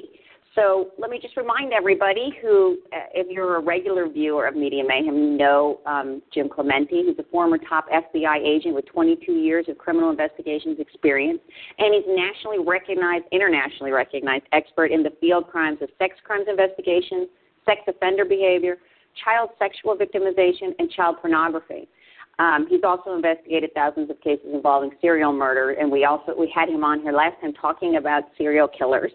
Um, and he writes for Criminal Minds um, since 2005. So, welcome to the show. Thank you, Alison. It's always great to be back. I really appreciate you being here because, especially because we're going to be talking about something really important important here. First of all, let me bring up the, the viewers up to speed. As you all remember, a jury convicted Jerry Sandusky last June on 45 counts of child sex abuse related to at least 10 victims over the last two decades, including 1998 and 2001 incidents. And he remains in jail awaiting sentencing. He's serving 30 to 60 years in state prison, which is constitutes a, a veritable life sentence. Now, um, you actually ended up doing a report for the Paterno family, um, and the, the report was commissioned by the Paterno family, and it calls the July 2012 Freeh report that was done by Louis Freeh an investigation into how the Sandusky scandal was handled by the higher ups at Penn State. Um, the report was accepted by Penn State trustees before unprecedented sanctions were levied by the NCAA against the school's football program. And what your report, looking at the Freeh report, has called it a total failure that is full of fallacies, unsupported personal opinions, false allegations, and biased assertions. The Paterno um, report targeted nearly every conclusion that was made in the Freeh report, and it was made up of there were three of you like working on the report. Um, I guess it was former U.S. Attorney General Dick Thornburgh, Richard Thornburgh, and Dr. Fred Berlin, who's a treating psychiatrist, psychologist, and expert in sexual disorders and pedophilia at Johns Hopkins. So let's just start off with how did this report come about? Well, first of all, I did not know the other experts that they hired until last week after I had written my report. Basically, the, the Paterno family hired a law firm, and that law firm engaged experts in various fields that have to do with investigation and sex crimes. And so they called me up and asked me if I'd get involved in the investigation. And to tell you the truth, Alison, at first I said no. I didn't. I didn't want to get involved in it. Um, at the time, I was recovering from some health issues, and I, I did not want to get involved in something that I thought had been completely investigated. And they asked me, would I please at least read the Freeh report and find out if the conclusions that were drawn in there are supported in that report, in their uh, in the evidence that they put forth. Right. And so I agreed to do that. And when I did read it, I was shocked. I, w- I was shocked because the word grooming shows up one time in the report, and nothing, not a single word of nice guy, pillar of the community, acquaintance offenders, nothing about nothing at all about compliant victimization by children, and also no analysis on grooming. And that is the foundation of this investigation. You cannot do an investigation into, into what Jerry Sandusky did at this school and not take into account the dynamics of acquaintance child sexual, sex, sexual victimization. So anyway, that's the, the background. They asked me to do it. Once I, once I found that out, I said, yes, I'll do a complete analysis of this report, and I'll read all the trial testimony. I'll read all the articles and some books and anything else that's out there and talk to as many people as I can about this. And when I did, it became extremely clear that there were major flaws in this report, and unfortunately, it, it, it turns out to be a major disservice to victims of child sex crimes because it blames the culture of football and it makes it seem like it could never happen in any other place. The fact is, it is happening right here, right now, in thousands of communities across this country. In organization, any youth serving organization is vulnerable to this type of offender because he smiles in your face. He does wonderful things for kids, and yet in privacy, he's molesting children. So, do you think that? I mean, it blames the the culture of football. Is the culture of football not to blame? I mean, it seems that your point is is that it, it's not just the culture of football, but other cultures. But the culture of football did play a role in this, or not? No, I think you know, in any organization, any organization on the planet wants to preserve its reputation. However, it has to know what's going on. It has to know the nature of the bad thing that's happening to want to be able to protect it, itself from it. And I will say unequivocally, absolutely, Joe Paterno did not choose to protect football over the lives and, and welfare of children. He did not do that. He simply did not know that Jerry Sandusky had any victims. Freeh made a point of saying that that that Freeh or the other the, and the administrators at the school didn't say anything about the children until after Sandusky was arrested.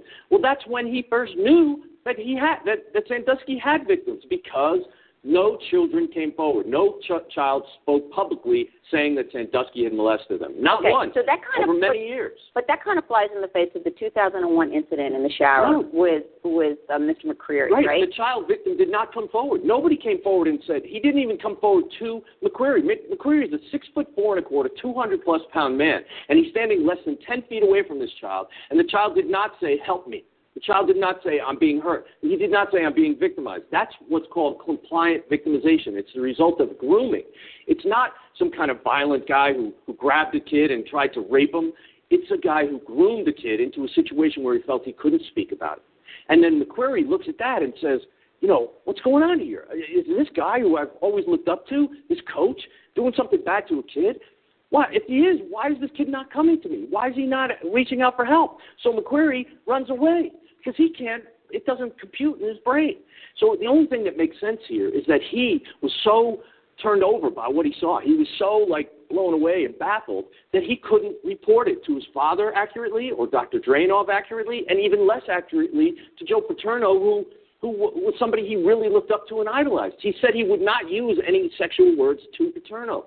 Well, no let's- wonder Paterno didn't get the, the point of what he was saying. Now, but in the conversation with between McQueary and Paterno, first of all, he calls him up and says, "I want to see you on a weekend," and Paterno says, "I'm not giving you a, a different kind, a better job or He, something." well, right? there there had been a coach that had just left, and Right. he thought that McQueary was calling up about that job. Okay, so then I, I know, but I, I and I'm just trying to say it for the viewers. But basically, then McQueary says it's important. So Paterno agrees to see him on a weekend, which seems to be a big deal for these guys because they keep referencing the fact that they don't do things on the weekend. Mm-hmm. Um, so then he goes over to talk to Paterno, and Paterno actually says in his statement, I guess, to the press, he said something to the press about the fact that he was very upset. He was having trouble even getting out the words. Right. I mean, so there is an acknowledgement that this is a, a, younger boy. Even Paterno says he assumed it was somebody who was like a teenager because those are the people that Sandusky generally hung out with. helped in his in his charity. Mm-hmm. So you're saying that it's based on your investigation that Paterno didn't know that there was a male that there was a victim involved here. No. What I'm saying is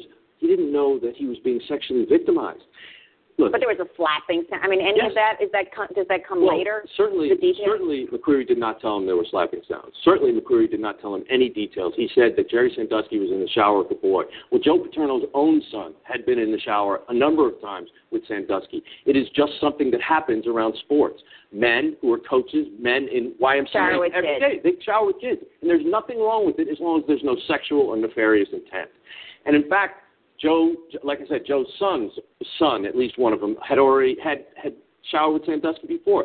What got to Paterno at that point, and if you read Posnanski's book about Paterno, because he, he, was, he was actually doing an extensive biography on him, Posnanski asked Joe a bunch of these questions, and Joe said, listen, McQueary came to me, and he was very upset, and he could, he was having trouble getting the words out. So I said, you don't have to tell me the words, but I'll find out who in the university you have to report it to. And then he went to the head of, head of the athletic department and the, the, the vice president in charge of the university police department, and he told them the very next day. I mean, Freeh makes a big thing about. He says that McQueary reported the very next day to Paterno, but Paterno waited because he didn't want to ruin their weekend. Right. Well, guess what? Uh, Freeh knows damn well that he did ruin their weekends. One hour after McQueary left his house, Paterno was on a plane to Pittsburgh. He was there overnight. The very next time, minute he had to talk to the Curley and Schultz, he had them in his house and he reported to them. That's how important it was to him. But but I mean, but you, but you're saying something that just doesn't it doesn't quite make sense here because you're Okay. saying Paterno got that something bad was going on here. Paterno, no. Well, you have to look at it in context of everything. We can't take this isolate in, Okay. in an isolated case. What what you have is Paterno hears that Sandusky was in the shower with a boy, and he and and McQueary. And that, now remember, there's no contemporaneous documentation of the words he said, but his recollection ten years later is that he he implied to the coach that there, that it was way over the line, and that's why he was so upset about it because he wouldn't use sexual terms with the coach. So Paterno says, "Look, Sandusky does not work for me. I don't have any contact with him. I've never socialized with the man. I have no way of actually investigating this. I'm not an investigator. I'm not an expert in this field. I'm going to turn it over to the administrators who are and who are responsible for this, which is what it says in, in the code in the code of that university. So he did that, and he said he stepped out to let them deal with it. He let he let McQueary talk to them directly. He did not influence what McQueary said to them. He did not tell McQueary don't tell anybody else. He did not do anything in terms of limiting what they do in, in their investigation. He stepped out of it because he was not an expert in this field. And he turned it over to people. He, he admittedly said, I didn't know how to deal with this. I turned it over to people who I thought could handle it. I trusted Tim Curley. He's a great administrator. But both, but the Freeh report made a point of stating that nobody checked on that boy. Well, wait a minute. They went to Second Mile. Second Mile is where that boy almost absolutely came from. They told the director of Second Mile what happened. The director of Second Mile then told two trustees at Second Mile. The director of Second Mile is a mandated reporter. He's he absolutely has to report if he ha- hears of of a valid uh, uh, allegation of sexual victimization. He has to report it. But the problem is, what McQueary told them was a man in a shower in a, with a, a man in the shower with a boy, and he they got from his implications that he was horsing around with this boy in the shower. And we'll talk about yeah, but horsing around doesn't mean sexually assault. I know, I'm still having trouble with the fact that this is a common thing that everybody's showering together. It seems like Sandusky took a lot of showers in there with all the boys. I'm sure he did. Yeah, I mean, and had that doesn't seem so common to me because I've played sports and and like grown-ups generally would like shower later. Well, I mean, they weren't exactly happen, doing any That may kind of happen in female showers, but in men, men locker rooms, many times they're big gang showers. But the point is, they, well, it's just something you're used to. I mean, Okay. that's certainly how I grew up. Okay, it just sounds, you know, I mean, I guess at this point it's very un- difficult to. Yeah, you may be uncomfortable with that, but Yeah. that's the reality. It's, it was a gang shower. Okay. But then he took kids to other private showers Right. later. But it's not unusual. And he was showering at, late at night, right? When nobody was there. It was just the two of them in the shower. And Correct. it was just, okay. So let me just get back to what really, I guess, I'm getting at with all Mm-hmm. of these questions. How, the fact that you did this report, that you did this investigation, and you're basically going line by line over what Freeh, the conclusions Freeh, Freeh made in his report, the sort of subtext to Freeh's report about just even when I said nobody was doing anything, there's a lot of subtext to that report. And there's also out and out allegations that Paterno and nobody else at Penn State acted to help any of these children. Um, were in the Freeh report, which ended up eh, resulting in these NCAA um, uh, uh, consequences. Right. So let me ask you this: How do you respond to allegations that the report isn't about justice, but it's more about clearing and burnishing Paterno's image because he was fired by the university and as sort of they took his statue down? I mean, it, it was sort of like that Saddam Hussein kind Yes. of moment. I- I- so I how do can you respond absolutely to respond to that. When they came to me and they asked me to do this, and when I finally did agree to do this, I told them unequivocally, I will do this review, But if I find out that there's indications that Paterno was involved in covering up, I will not be silent. You can, I'm not going to si- sign a non-disclosure agreement that says I will not tell anybody about that. I will be as vocal about it if I find good things about Paterno as I will if I find bad things about Paterno. They said we have no problem with you doing that. We are that confident. And I said, all right, but be advised. Did you say that before you read the report? Yes, I did. Okay. And then, and then, when after I read the report and I gave them my preliminary findings, just I just I, what I did was I wrote down the conclusions that he wrote, and then I looked for the support in his own report, and I was like, "They- they're not there. And if you look at it, they they make this big thing about the quantity of interviews and and documents that they reviewed. Well, let me just tell you a little bit about that. 430 interviews, but the 16 most critical interviews, the people that were actually involved in that, they did not do it. Because, why? Because the Attorney General was doing an investigation in that area. And they didn't want to step on that investigation. Well, the problem is that you can't come out with a report like this, with final conclusions like this, without having actually interviewed those people. They should have waited until that point when they got all that information, then made their conclusions. That's the first thing. But the second thing is that So there's significant evidence missing from the report because they were not able to interview all these principals. Yes. And, and so the foundation of this investigation, which should have been compliant child sexual victimization, was gone. It was just wiped out. They couldn't go there, which made it a completely flawed report from the start. Let the me other just thing, stop you here Okay. about the compliant uh, victim sexualization. Is that what you keep saying? Yes. And could you explain that? Yes, absolutely. First of all, there's two concepts that are very unique to this kind of offense, and one is nice guy acquaintance offenders, and the other is compliant victimization. And the bridge between those two is grooming.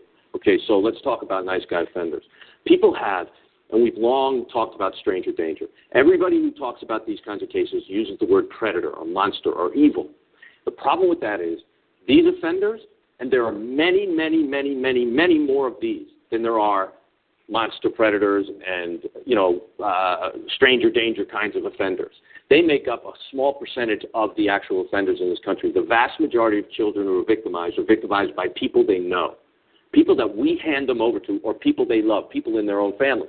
So we have to be realistic about that. So the nice guy offender is somebody who to the community. He grooms the community by doing nice things. He does nice things for children. He pays them attention, affection, makes them feel special, and that's how he ingratiates himself with the child. He does. He aims it also as at the parents and guardians and at the community that surrounds them. That's the nice guy offender side of it. Grooming is basically a bunch of innocent-looking uh, behaviors that actually create a bond between other people and himself, and actually throw up sort of a smokescreen or, or you know, put, create a blind spot around him. Because when people are looking for monster predators, they look right past the guy that's in front of them because he's smiling and he's nice and he's kind and he's helpful. That's what they think he's actually helping kids. Then we're talking then compliant victimization, and this is probably the most counterintuitive one of them all. It's something Paterno probably asked himself. Why haven't, if Sandusky was doing all this for all these years, why haven't any of these kids come forward? Not one came forward. Nobody came out and said anything about it. And it's because, especially boy victims of a male sex offender, they don't want to talk about this. I was victimized myself as a kid. I didn't talk about it for 10 years. I didn't report it to anybody because, well, I went to actually the priest in my high school, and he told me, you know, I forgive you for your sins. Don't say anything more about this. So then, then I didn't say anything for 10 years until I actually actually got involved and started an investigation into into the case against my the guy who offended against me. But anyway, what happens is there's a whole bunch of dynamics: shame, guilt, uh, embarrassment, and you know the, the threat to your manhood or sexuality. All those things are reasons, in addition, why male victims don't come forward. And what happens is they become compliant in their victimization in that the offender is giving them things that they need as children. They need nurturing. He's taking advantage of that. Or tickets or, or tickets or- or- uh, or exciting adventures, or just attention, or you know, just the basics of life. It can it can span a spectrum of things. And what happens is that you have now a boy who is vulnerable and needy, and now for the first time they're feeling special. The first time they're getting their needs met, and at the same time, they realize now it's usually slowly over a period of time where he tests the waters, which Sandusky did very well. He tries to hide his behavior in other things, like he put his hand on their their knees and see if they knocked it off, and if they did, he'd do it again and again until they stopped knocking it off, and then he'd take it further and further and further, and he had he'd wrestle around with them, you know, during you know wrestling matches, and he'd tuck them in at night and blow on their stomachs and you know getting closer and closer to sexual activity. And I see you're making faces, and it's difficult sorry. to hear. Yeah, no, it's just like- it's difficult for everybody here. But unless we talk about it, it's gonna we're gonna have more kids who are victimized. So what ends up happening, and it, we call It's it just that he was so systematic, He and was. that sort of turn. You just But he did that in private. Yeah. He did. He was very careful to do that part in private. But all the altruistic things he did in public. Joe Paterno saw this man doing thousands of things, thousands of interactions where he raised money for kids. He he he, he encouraged difficult kids with difficulties. He helped them. I mean, they say Second Mile helped a hundred thousand children over those years, and he personally probably ten thousand. He he fostered over 24 children. He adopted six children. Everybody was looking at that as a great thing. Today, we know what it really was. This is his hunting ground. This is, he used Second Mile to hunt for children. They did all the work for him. They brought the kids to him. So they, when we say they're compliant victims, it doesn't mean that they're bad. It means that they're developmentally immature and they were manipulated into a relationship where they actually said they would put up with the victimization because they're getting their needs met. And some of them so they, they, wish so, they but they had to be groomed though to be they were groomed compliant. into that. Okay, all right. And if you don't even talk about grooming in this report, if you don't even mention nice guy offenders, if you don't even understand compliant victimization, then how could you understand McQueary's behavior? How can you understand Paterno's behavior? How can you understand even Sandusky's behavior without talking about So that? basically, the problem then is that they look at these men in a va- in a vacuum without the context. You, you said they haven't given it the right context to even look at their behavior. Absolutely. So you need the context to look at Paterno's if behavior. you look at something through the wrong filter, you're going to get the wrong impression from it. That's Okay. basically it. Okay. So and um, you advised them if, if the report was going to be uh, unfavorable that you would come forward with whatever the findings were. And is there anything else that you want to say in terms of uh, whether or not the goal of this report was to reverse and to tar- burnish his image and also Absolutely. change what the NCAA Look. did to the school? Yeah. Look, personally, I've never met Joe Paterno. I never met his family till last Wednesday. I I never watched a single Penn State football game. I don't watch college football. I don't watch pro football. It's not something that's important to me. I did it because my life's work has been trying to prevent child sexual victimization. Ever since I was victimized as a kid, I've had that understanding of how harmful it can be. And fortunately, I got to fight back. I got to learn about it. I got to investigate the guy who victimized me and put him in jail. And then I got recruited into the FBI to work these cases. I've been the very first assignment in the FBI in 1987 was on the FBI NYPD Sexual Exploitation of Children Task Force, and since then I've learned a tremendous about, amount about this, and I've become an expert witness in this field. And what was most important to me, and should be most important to everybody, I don't care about a damn statute. I don't care about uh, an individual's um, reputation. What I care about is that the world learns that in order to fight acquaintance child molesting, we have to understand that just because somebody smiles in your face, just because they're a good person, just because they help children, just because they love children, doesn't mean that they can't be also sexually assaulting them. And we have to actually, if, here's the thing. If somebody comes up to you and they're a complete stranger and they want to spend time with your child, take them on an overnight trip, gives them gifts, what are you going to do? You're going to shut them down. You're going to keep them as far away from your kid as possible. Well, I'm telling you right now, if they're a friend of yours, if you know them well, it's still a red flag. Dive into it. Find out. Ask questions. Make sure you, you protect your child. Make sure your child knows that even though it's a good person, that person can try to do bad things to you. And if you, they do, you're there. And you love them and you support them, and nothing they say or nothing they do can ever change your love for them. And if they know that, and if they feel comfortable talking to you about sex, you have to be comfortable talking to them about sex, but they have to also be comfortable talking to you about sex. Otherwise, they can't p- help protect themselves, and you can't protect them. Okay. So now let me let's go into the specifics of what Sure. you found that was wrong with the report besides that entire context missing. Sure. Which is not It's a small thing. Yeah. Um, first, you you also noted that no evidence exists that Paterno concealed critical information about Sandusky, and that kind of popped out to me. So do you? So we're we're sitting here saying that he told McQueary to report what had happened. Mm-hmm. Uh, there were also uh, reports to Second Mile Mm-hmm. about what had happened through McQueary. Um, so, and we just discussed, is there, what else do you think, I mean, bolsters, I guess what else do you have to support the fact that no evidence he Okay. concealed critical information? Because that is really at the crux of why he was fired and why everybody's so outraged Absolutely. about what they think his behavior was. Well, Alison, we're fortunate to live in a country where everybody has the presumption of innocence. That that's where we start. So in order to accuse Well, somebody, you know. well, it should start I know. there. That's right.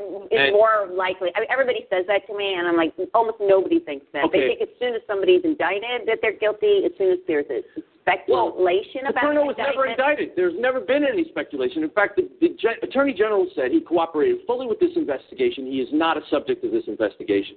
So that's the fact in this case. Well, I There- find that more persuasive than we live in a country. no, but what I'm saying is we start. What we should start from is we need to find evidence before we accuse somebody. And what what Freeh used as his standard was a reasonable conclusion. Reasonable conclusion means nothing more than it's possible that this happened. There's no evidence behind that. That's, that standard is not used in any court of law, whether civil or criminal. It's not even enough to get a, a damn search warrant or an arrest warrant. It is so basic. The fact is that years ago, it was a reasonable conclusion that the moon and the sun revolved around the earth. Why was it reasonable? Because they had limited information and they saw the moon and the sun revolve around the earth. One of those conclusions was 100% correct. The moon revolves around the earth. But the other one, 100% false. And what I'm saying is because Freeh didn't have enough information and he didn't use the context of acquaintance child sexual victimization, his conclusions, even if he calls them reasonable, were 100% wrong. Well, it seems odd that somebody with bad experience would be rather flippant about a sort of Not cause. flippancy at all. It's because no, but he- that, uh, the notion. Let me just finish. Yeah. The notion that Freeh would say that it was a reasonable conclusion has doesn't give any context to this whole area of the law. But does he not have any kind of? I mean, he was not in area a position to do anything further. But here's the thing. I mean, does he have no background in this at all? No, his, any his experience. I guess that's where I go Yeah. with that question. He does that. not have. He does not. He certainly doesn't have any background in investigating these kinds of cases. However, we have. You don't have to just be a child sex crimes expert. You have to be an expert in the field of acquaintance child sexual victimization, which is something that Ken Lanning, who was my mentor, has been teaching about for 40 years. I've been doing it for, uh, learning and teaching about it for the last 30 years. And basically, what's happened here, it's not, I'm not saying that Freeh wasn't took it, didn't take it seriously. What I'm saying is, emotionally, most people go to the area of the stranger danger, right? And and that these guys cannot do this without help. They could not get away from it with it certainly for decades without help. And the Without fact people is, turning a blind eye. yeah, the fact is that's not true. In the Catholic Church cases, the average, the average was more than 30 years for men to come forward that were victimized as children. The average. All right, some of them are 40 and 50 years later. The fact is, victims don't want to talk about it, especially if they're male victims, because it hurts so much eh, of their manhood to do so. So I think Freeh took it seriously, but he was he went down the wrong road because he was thinking of it in terms of these, you know, the innocent angel victim and the monster predator. And I'm not saying that these children that were victimized are not innocent. What I'm saying is they're compliant victims because they put up with the victimization in many cases. They didn't know who to turn to because this is Jerry Sandusky. Nobody's going to believe me when I say something about this guy. It's not the the culture of football though, because it's every kind of culture that would draw kids. Every youth serving or- organization, whether it's the scoutmaster or the priest or the football coach or the baseball coach or the swimming coach. The guy who offended against me was my basketball coach. He was the director of this camp. I mean, I looked up to the man. I thought he's, you know, he's like what I want to be when I grow up. And then he used it against me. So basically, let me just ask you then. That it, it sort of goes to this direct question: Do you really believe, looking at the report and at your investigation, that there was no effort by anyone involved in this whole investigation to keep it quiet to protect Penn State? I'll tell you exactly what I believe. I believe that the, the only evidence that we have of anybody hiding anything from the authorities is with respect to Schultz. All right. Now okay, they, can you they explain who yes, he is I to will. everyone. All right. So uh, Curley was the athletic director. Mr. Schultz was the uh, vice president in charge of facilities. Okay, so he athletics would come under his genre, and so would the University Police Department. So Mr. Schultz apparently had a file that they've later discovered had been hidden or kept kept private, and it had a number of notes and emails in it, and so forth. Um, Paterno certainly had. There's no evidence that Paterno knew anything about that file or that helped helped um, hide that file. But that that still Schultz, he's still innocent until proven guilty. But he's going to go to trial soon on that case, and we'll find out. So is Curley and Spanier. All three of them have been indicted for perjury and related charges. But Paterno was alive when Curley and Schultz were indicted, but he was not indicted because he was fully cooperative. And what you'll see if you read his statements is that many of them are not self-serving at all. He was not trying to spin. He was trying to. He's an 84-year-old man who apparently was suffering from undiagnosed cancer at the time, who who didn't, who had had slight failures of memory. He didn't know the details. But I think his statements are. Uh, this is where he could have benefited from better counsel because his statements are, in fact, too confused. I mean, it, it actually. But they show leads- that after 10 years or 12 years or 13 years, you can't remember specific words that you use in a conversation. And to, it's irresponsible for somebody to quote somebody 10 years or 12 years after the event and say those are the specific words they use in a conversation. That's absolutely not done. It's, it's, not, it's not proper in a criminal investigation at all. But the fact is that if you look at Paterno's behavior and if you look at the statements that he made to his biographer, he goes because the biographer asked him all the detailed questions. What did McQueary tell you? He said he wasn't even sure what he saw. He was questioning it. He said he thought he might have seen something in a mirror, but he wasn't sure and he was having trouble talking about it. So I told him he didn't have to tell me the details. He should tell the administration of the school the details. And unfortunately, what McQueary's difficulties did Paterno a great disservice because if he had been explicit, if he had said, I believe Sandusky was having sex with that boy in the shower. If he had simply said those words to Paterno, I believe Joe Paterno, the man he was, would definitely have called the police. But instead, he's saying that there's something went on in the shower and he was in there with this kid. Well, it's happened before. What's what's the problem? What did you actually see? He couldn't say those terms. Dr. Dranov, who is a mandated reporter as well, asked him those difficult questions. What did you see that was sexual? Well, I heard the slapping sound. Now, was that uh, was Freeh aware? Did he talk to the biographer? No, he didn't. Okay. The biographer was around, but he didn't talk to him. Um, Which is a huge oversight. uh, I think so. Yes. yes. Okay. Definitely. He didn't talk to any family members either. He, any of the Paterno family members. Well, let me ask you about the Paterno family members since they commissioned this report. What is their view? I mean, to the extent that you've spoken with members of the family, and I know that Mrs. Paterno is making uh, is is making some television appearances. What what is their view of what went down here? I mean, obviously they're upset about how he was maligned, but where's it, do they have a concern for the fact that this man functioned within their In, or, in order for me to maintain my independence, I did not ask their opinions about what happened. That's not that wasn't my job. And you're going to have to watch those shows or whatever the statements they make because I deliberately did not ask them those details. Well, wait. I They said to out- you. Let me just stop you. They said to you that this report. Just read this report, and you'll see that there are problems. They felt that the report was unjust. And, Well, no, you uh, their lawyer told me that. Right. Please read that report. And I'm I'm just saying don't attribute that to, to the Paterno family. I didn't have direct contact with I them got it.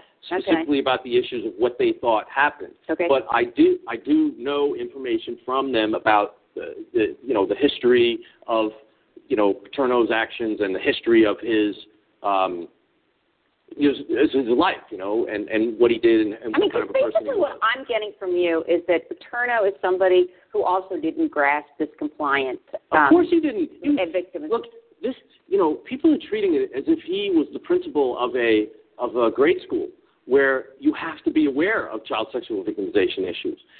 That's not the case in a college. At college, the athletes that Paterno dealt with were adults. They're young adults, but they're adults. That is not his bailiwick. He never had a, a minute of training on child sexual victimization, and particularly not on com- compliant victims or, or nice guy acquaintance offenders. He didn't know anything about that. And so, in his mind, he had to have been asking if Sandusky actually is doing the things they're saying, then where are these kids? Why aren't they coming forward? Look at these boys. Look at that boy. He was in the shower with Paterno, with, excuse me, he was in the shower with Sandusky, and he's throwing a, a football with them today. Well, see, I have a problem with that though because there's some contemporaneous contemporaneous sexual victimization. There's some of the church stuff that starts to you know come out in the late 90s. I mean, I, I I'm I'm not sure that it seems like he's kind of functioning in a vacuum. He's an 80 year old man, so maybe I mean, do you do you just make allowances for the fact? I mean, that ignorance is his defense here. No, I first of all, the, in the that's church, the way it sounds. right? Okay, and I'll explain. Okay. In the church cases, you had victims come forward and say, "This priest or these priests had sex with me. They did these specific acts." You had the church say, sign here, do not say anything else, and we'll pay for your, your I treatment. understand that. In other words, they shut them up. Right. Okay? You had actual victims come forward and say, these are the facts. You didn't have a secondary witness who's afraid to actually speak the words, who's implying something, and then you get into a game of telephone. Because when he's trying to imply the inferences you draw may not be the same. And when Paterno was not somebody who spoke about sex, he was not somebody, he was a prude. He was not somebody who, whose sex would come to his mind first. So when McQueary was trying to imply sex to him, he didn't get it. And that, I, the, I can say from experience, from thousands of these cases. Earlier, you said that I had investigated thousands of serial killer cases. I haven't investigated thousands of serial killer cases. I've, I've done in the hundreds on those. But I've done thousands of child sex crimes cases, and most of them are acquaintance child sex offender cases. There's also the people who abduct and sexually assault children, but they're an entirely different animal. But I've done thousands of these cases, and I see this exact same scenario every time. It has nothing to do with football. It has nothing to do with sports. It has to do with a man who's in an exalted position, who has groomed everybody in the community to think he's a good person, and everybody doesn't believe. It's just a disbelief as opposed to some kind of denial, knowing denial, or knowing concealment. And so, to get back to your first Right. question, there is not a shred of evidence that Paterno knew anything uh, or did anything at all to actually limit where where this information went or how it was investigated. In fact, the the, the email that that Mr. Freeh basically holds his whole case excuse me his whole case up with is a February 27th 01 email in which it's Curley writes to Schultz and Spanier that I I am um, after thinking about it and talking it over with Joe yesterday. That's the point that brings in Joe Paterno. It's probably Joe Paterno that he's talking about. I feel uncomfortable with the, the next steps that we have. Instead, I want to go to Sandusky and tell him that we know about the 98 incident, that we know that, he, that we believe he has a problem, and that we want to, that we feel a responsibility at some point to go to Second Mile and DPW, Department of Public Welfare, which has Child and Youth Services under it. And he says, if he's cooperative, then we will go with him to Second Mile. But if he's not cooperative, then we have no choice but to go to DPW and Second Mile. So in that same email, that, that, that Freeh interprets as Joe influencing them not to go to DPW, there's two instances in which they will say they definitely will go to DPW. And in fact, though, if you if you read that in context of a, a note by Schultz two weeks earlier, before the conversation with Joe, it's exactly the same thing. We will go to uh, DPW unless Sandusky confesses to having a problem, and they put it in quotes right. because they're not talking about confesses to a crime; they're talking about confesses to having a problem, a boundary issue with showering with boys. He shouldn't be doing that. We need him to stop that. He needs to understand that doesn't that's not right. It doesn't look good.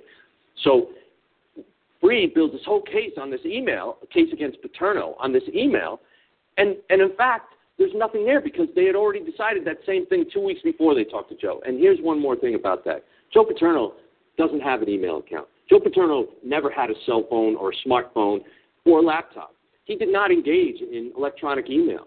So these emails that that Freeh says are evidence they reference Joe Paterno. They're not by Joe Paterno. They're not to Joe Paterno. He had no way of knowing what they were saying in those emails, and so it's wrong to see that as conclusive proof. Freeh says one thing we know for certain is that uh, Paterno kept abreast of these invest- this investigation in '98. You don't know that for, for certain. What you have is two emails that reference Joe Paterno. One that says, "I touched base with Coach." Nothing about the detail you gave, Coach. But don't you think he should have kept abreast?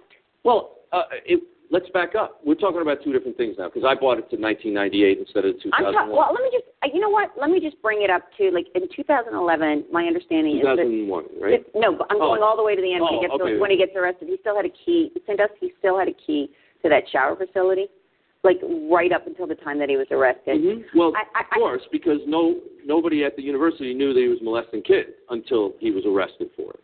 Okay, that's what I, I still. I, I guess what you end up having are a bunch of people that are concerned about something and don't take. You're saying with Paterno, which I have a little bit of a problem with still, and I don't quite understand that it's almost you're almost sounding like an apologist for somebody who didn't know something because he hadn't studied it.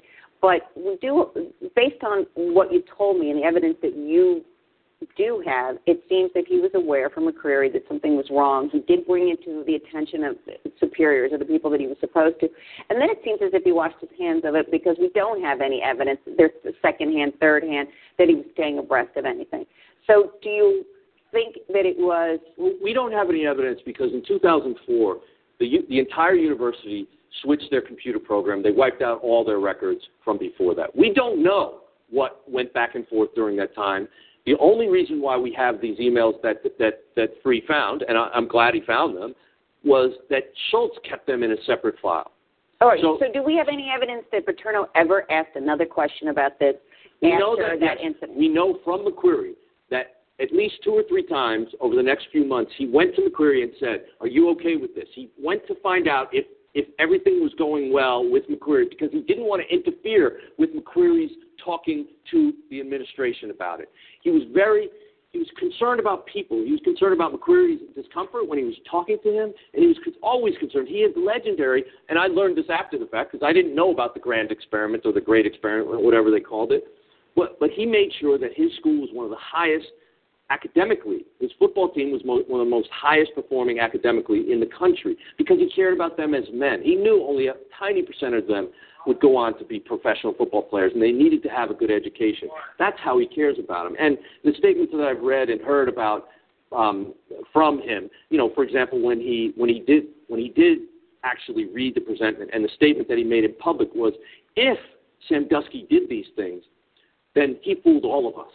And we're really concerned about his victims, and we want to make sure that they heal. He was very concerned about them, but he always, to his deaths, used the word if, because he was actually not convinced, even though all this stuff came out, that Sandusky was actually guilty because he knew the man. And that's the problem. We have to understand in the country that you have to look at people that you know and still look at those red flags as if those people were strangers. So wait a minute. So did he? You said to me that he didn't know him very well, that he didn't socialize with him, and he didn't like have a lot of personal contact with him. and thousands so, of hours on the so which is it? So he knew him, or he didn't know? He didn't know him socially. He didn't. Well, for example, one of the things that, that has been said is at the bowl games they'd be at a hotel. Jerry Sandusky didn't socialize with Joe Paterno because Joe Paterno actually drank alcohol. Sandusky looked down on people who drank alcohol. That to them was like this is a moral man. He goes to church. He's been married for 26 years. He doesn't drink. They thought he was a moral man. What what it was though, Sandusky then had an excuse to hang out with children who didn't drink. So they said we'd be on the side of the pool drinking our drinks, and Sandusky would be in the pool playing Marco Polo But I guess my question is, is that you're saying that part of the problem here is that he didn't spend a lot of time with him and didn't know him that well, and they, and then you also say, but part of the problem was that he couldn't believe it because he knew him. So what did he know and what didn't he know about What I'm saying is he didn't socialize with him, but he saw thousands over over the decades that he knew him, thousands of examples of where he helped So children. he knew the public um, advertised version of, Of course, Okay. which is what everybody knew.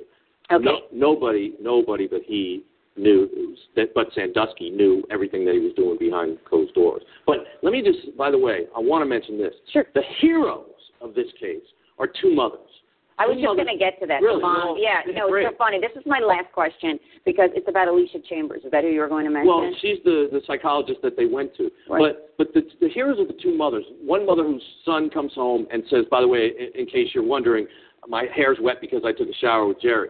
Well, the kid, this is what we call incremental disclosure. The kid was uncomfortable about what happened to him, and he didn't know how to say it to his mother. So he said, you know, basically giving her a hint, ask me why my hair's wet, basically. The mother talked to her son, saw, noticed the change in his behavior, went to Alicia Chambers and told her about it. Alicia, Alicia interviewed the son. She had already been consulting with that child or, or counseling that child before, and, and talked to him about it. And she said that Sandusky is pinging up all the red flags of a child sex offender. She said that. She wrote a report. That went up the chain and got lost. I know. But- this is but the most amazing It's sad thing. because she did her job and the mother did her job, and unfortunately the system failed both of them and the child. This What- is the thing that it, it, that really shocked me here is the detective has a uh, has a report where he ruled out that the boy had been placed in a situation where he was being groomed for future sexual victimization. Seasock recommended that someone speak with Sandusky about the boundaries issue. Right. That it keeps coming back to the boundaries and Well, Seasock is the problem here. What Seasock did was he interviewed the child without reading any other reports. And in a one-hour interview, he determined that he, he it's it's un- unbelievable how he just says no. I've never heard of a 52-year-old becoming a, a pedophile. that's what I was just becoming to a pedophile. Most of them get away with it for decades. And clearly, this guy doesn't know what he's talking about if he did that. He was not a psychologist, by the way. He was still in school. He claimed he was a psychologist, or at least he. It seems like the police reports list him as a psychologist. So they refer to his his recommendations. But basically, he didn't read Chambers' report. He didn't interview Sandusky, but but another DPW guy did, and he determined that Sandusky just had boundary issues as well. But I think it was this it was this telephone, this game of telephone, where the the the, the, DPW guy who interviewed Sandusky was going by what Schreffler, the detective, learned from Seasock, and Seasock didn't wasn't doing his job right, but they're all sharing misinformation now. But the parents, I mean, I, I mean, I, I think we're going to have to stop here because we're out of time. But one last thing.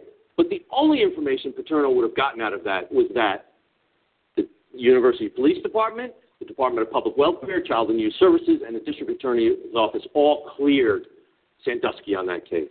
He would not have known that this one made a mistake and that one made the wrong judgment and this one didn't do his job. All he knew was that Sandusky was cleared. So that would reinforce in his mind, yeah, there was nothing wrong with Jerry. Jerry does good things. Okay, but he was unaware of this 1998 Well, case. we, we don't know if he was aware of it or not because there are two emails that said, I touched base with Joe and coach wants to know what's happening here. But we do, Joe we don't know Paterno, which incident that.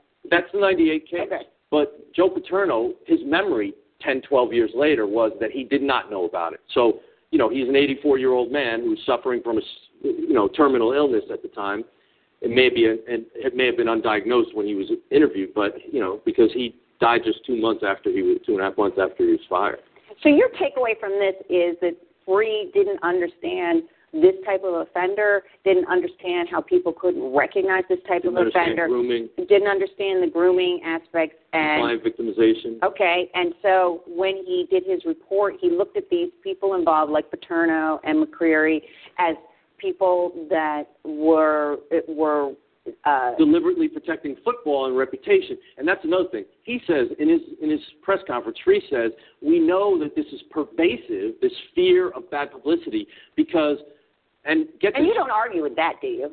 That the football people have a fear of bad publicity. Well, that that, that the program makes millions. I mean, you're not arguing what what he. I'm not I'm not what I'm saying is the evidence that he says it's pervasive is one conversation with Curley to the head of Second Mile. Now this is triple hearsay because it's the lawyer for the, the for the the president or the CEO of Second Mile says that Curley says this. So we're now in triple hearsay here.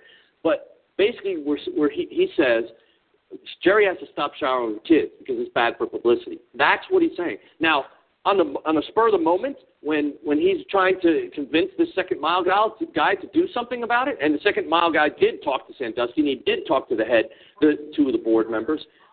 That at that moment he may have said that because he thought, you know, it's easier to say that than to say it's nasty, you know, business. Somebody fooling around with the kid in the shower, playing around, games, soap fighting, and wrestling and that kind of stuff. You shouldn't do it. It's easier for him to say something like that. But the fact is that even any agency wants doesn't want bad publicity, but they have to know what the bad thing is before they they de- determine what they're going to do about it. And in this case, all their behavior, all their behavior screams out that they weren't trying to hide this. What they were trying to do was address uh, a behavioral problem that this psychologist Seasock or the supposed psychologist Seasock told them that Sandusky had. Okay. All right. Well, on that note, I want to thank you again for stopping by the Mayhem. Yeah. Um, I much good. appreciated, and I and I think that um, we're going to post. Um, if, I don't know if this will be okay with you, but we will post um, Jim's background on our website, and um, you also can look online to see the report as well. Yeah, and I think you can you can post a link to my report. We will post well. a link to Jim's report on there as well. And thank you all for joining us, and we'll see you next time on Media Mayhem. Thank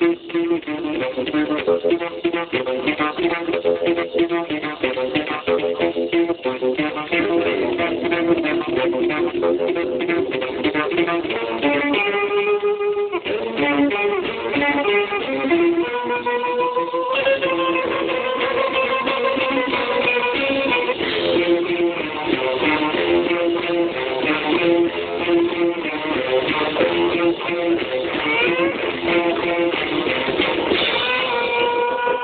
Step into the world of power, loyalty and luck. I'm gonna make him an offer he can't refuse. With family, cannolis, and spins mean everything. Now, you wanna get mixed up in the family business. Introducing The Godfather at ChumbaCasino.com. Test your luck in the shadowy world of The Godfather slot. Someday, I will call upon you to do a service for me. Play The Godfather now at ChumbaCasino.com. Welcome to the family. VGW Group. No purchase necessary. Void where prohibited by law. See terms and conditions. 18 plus.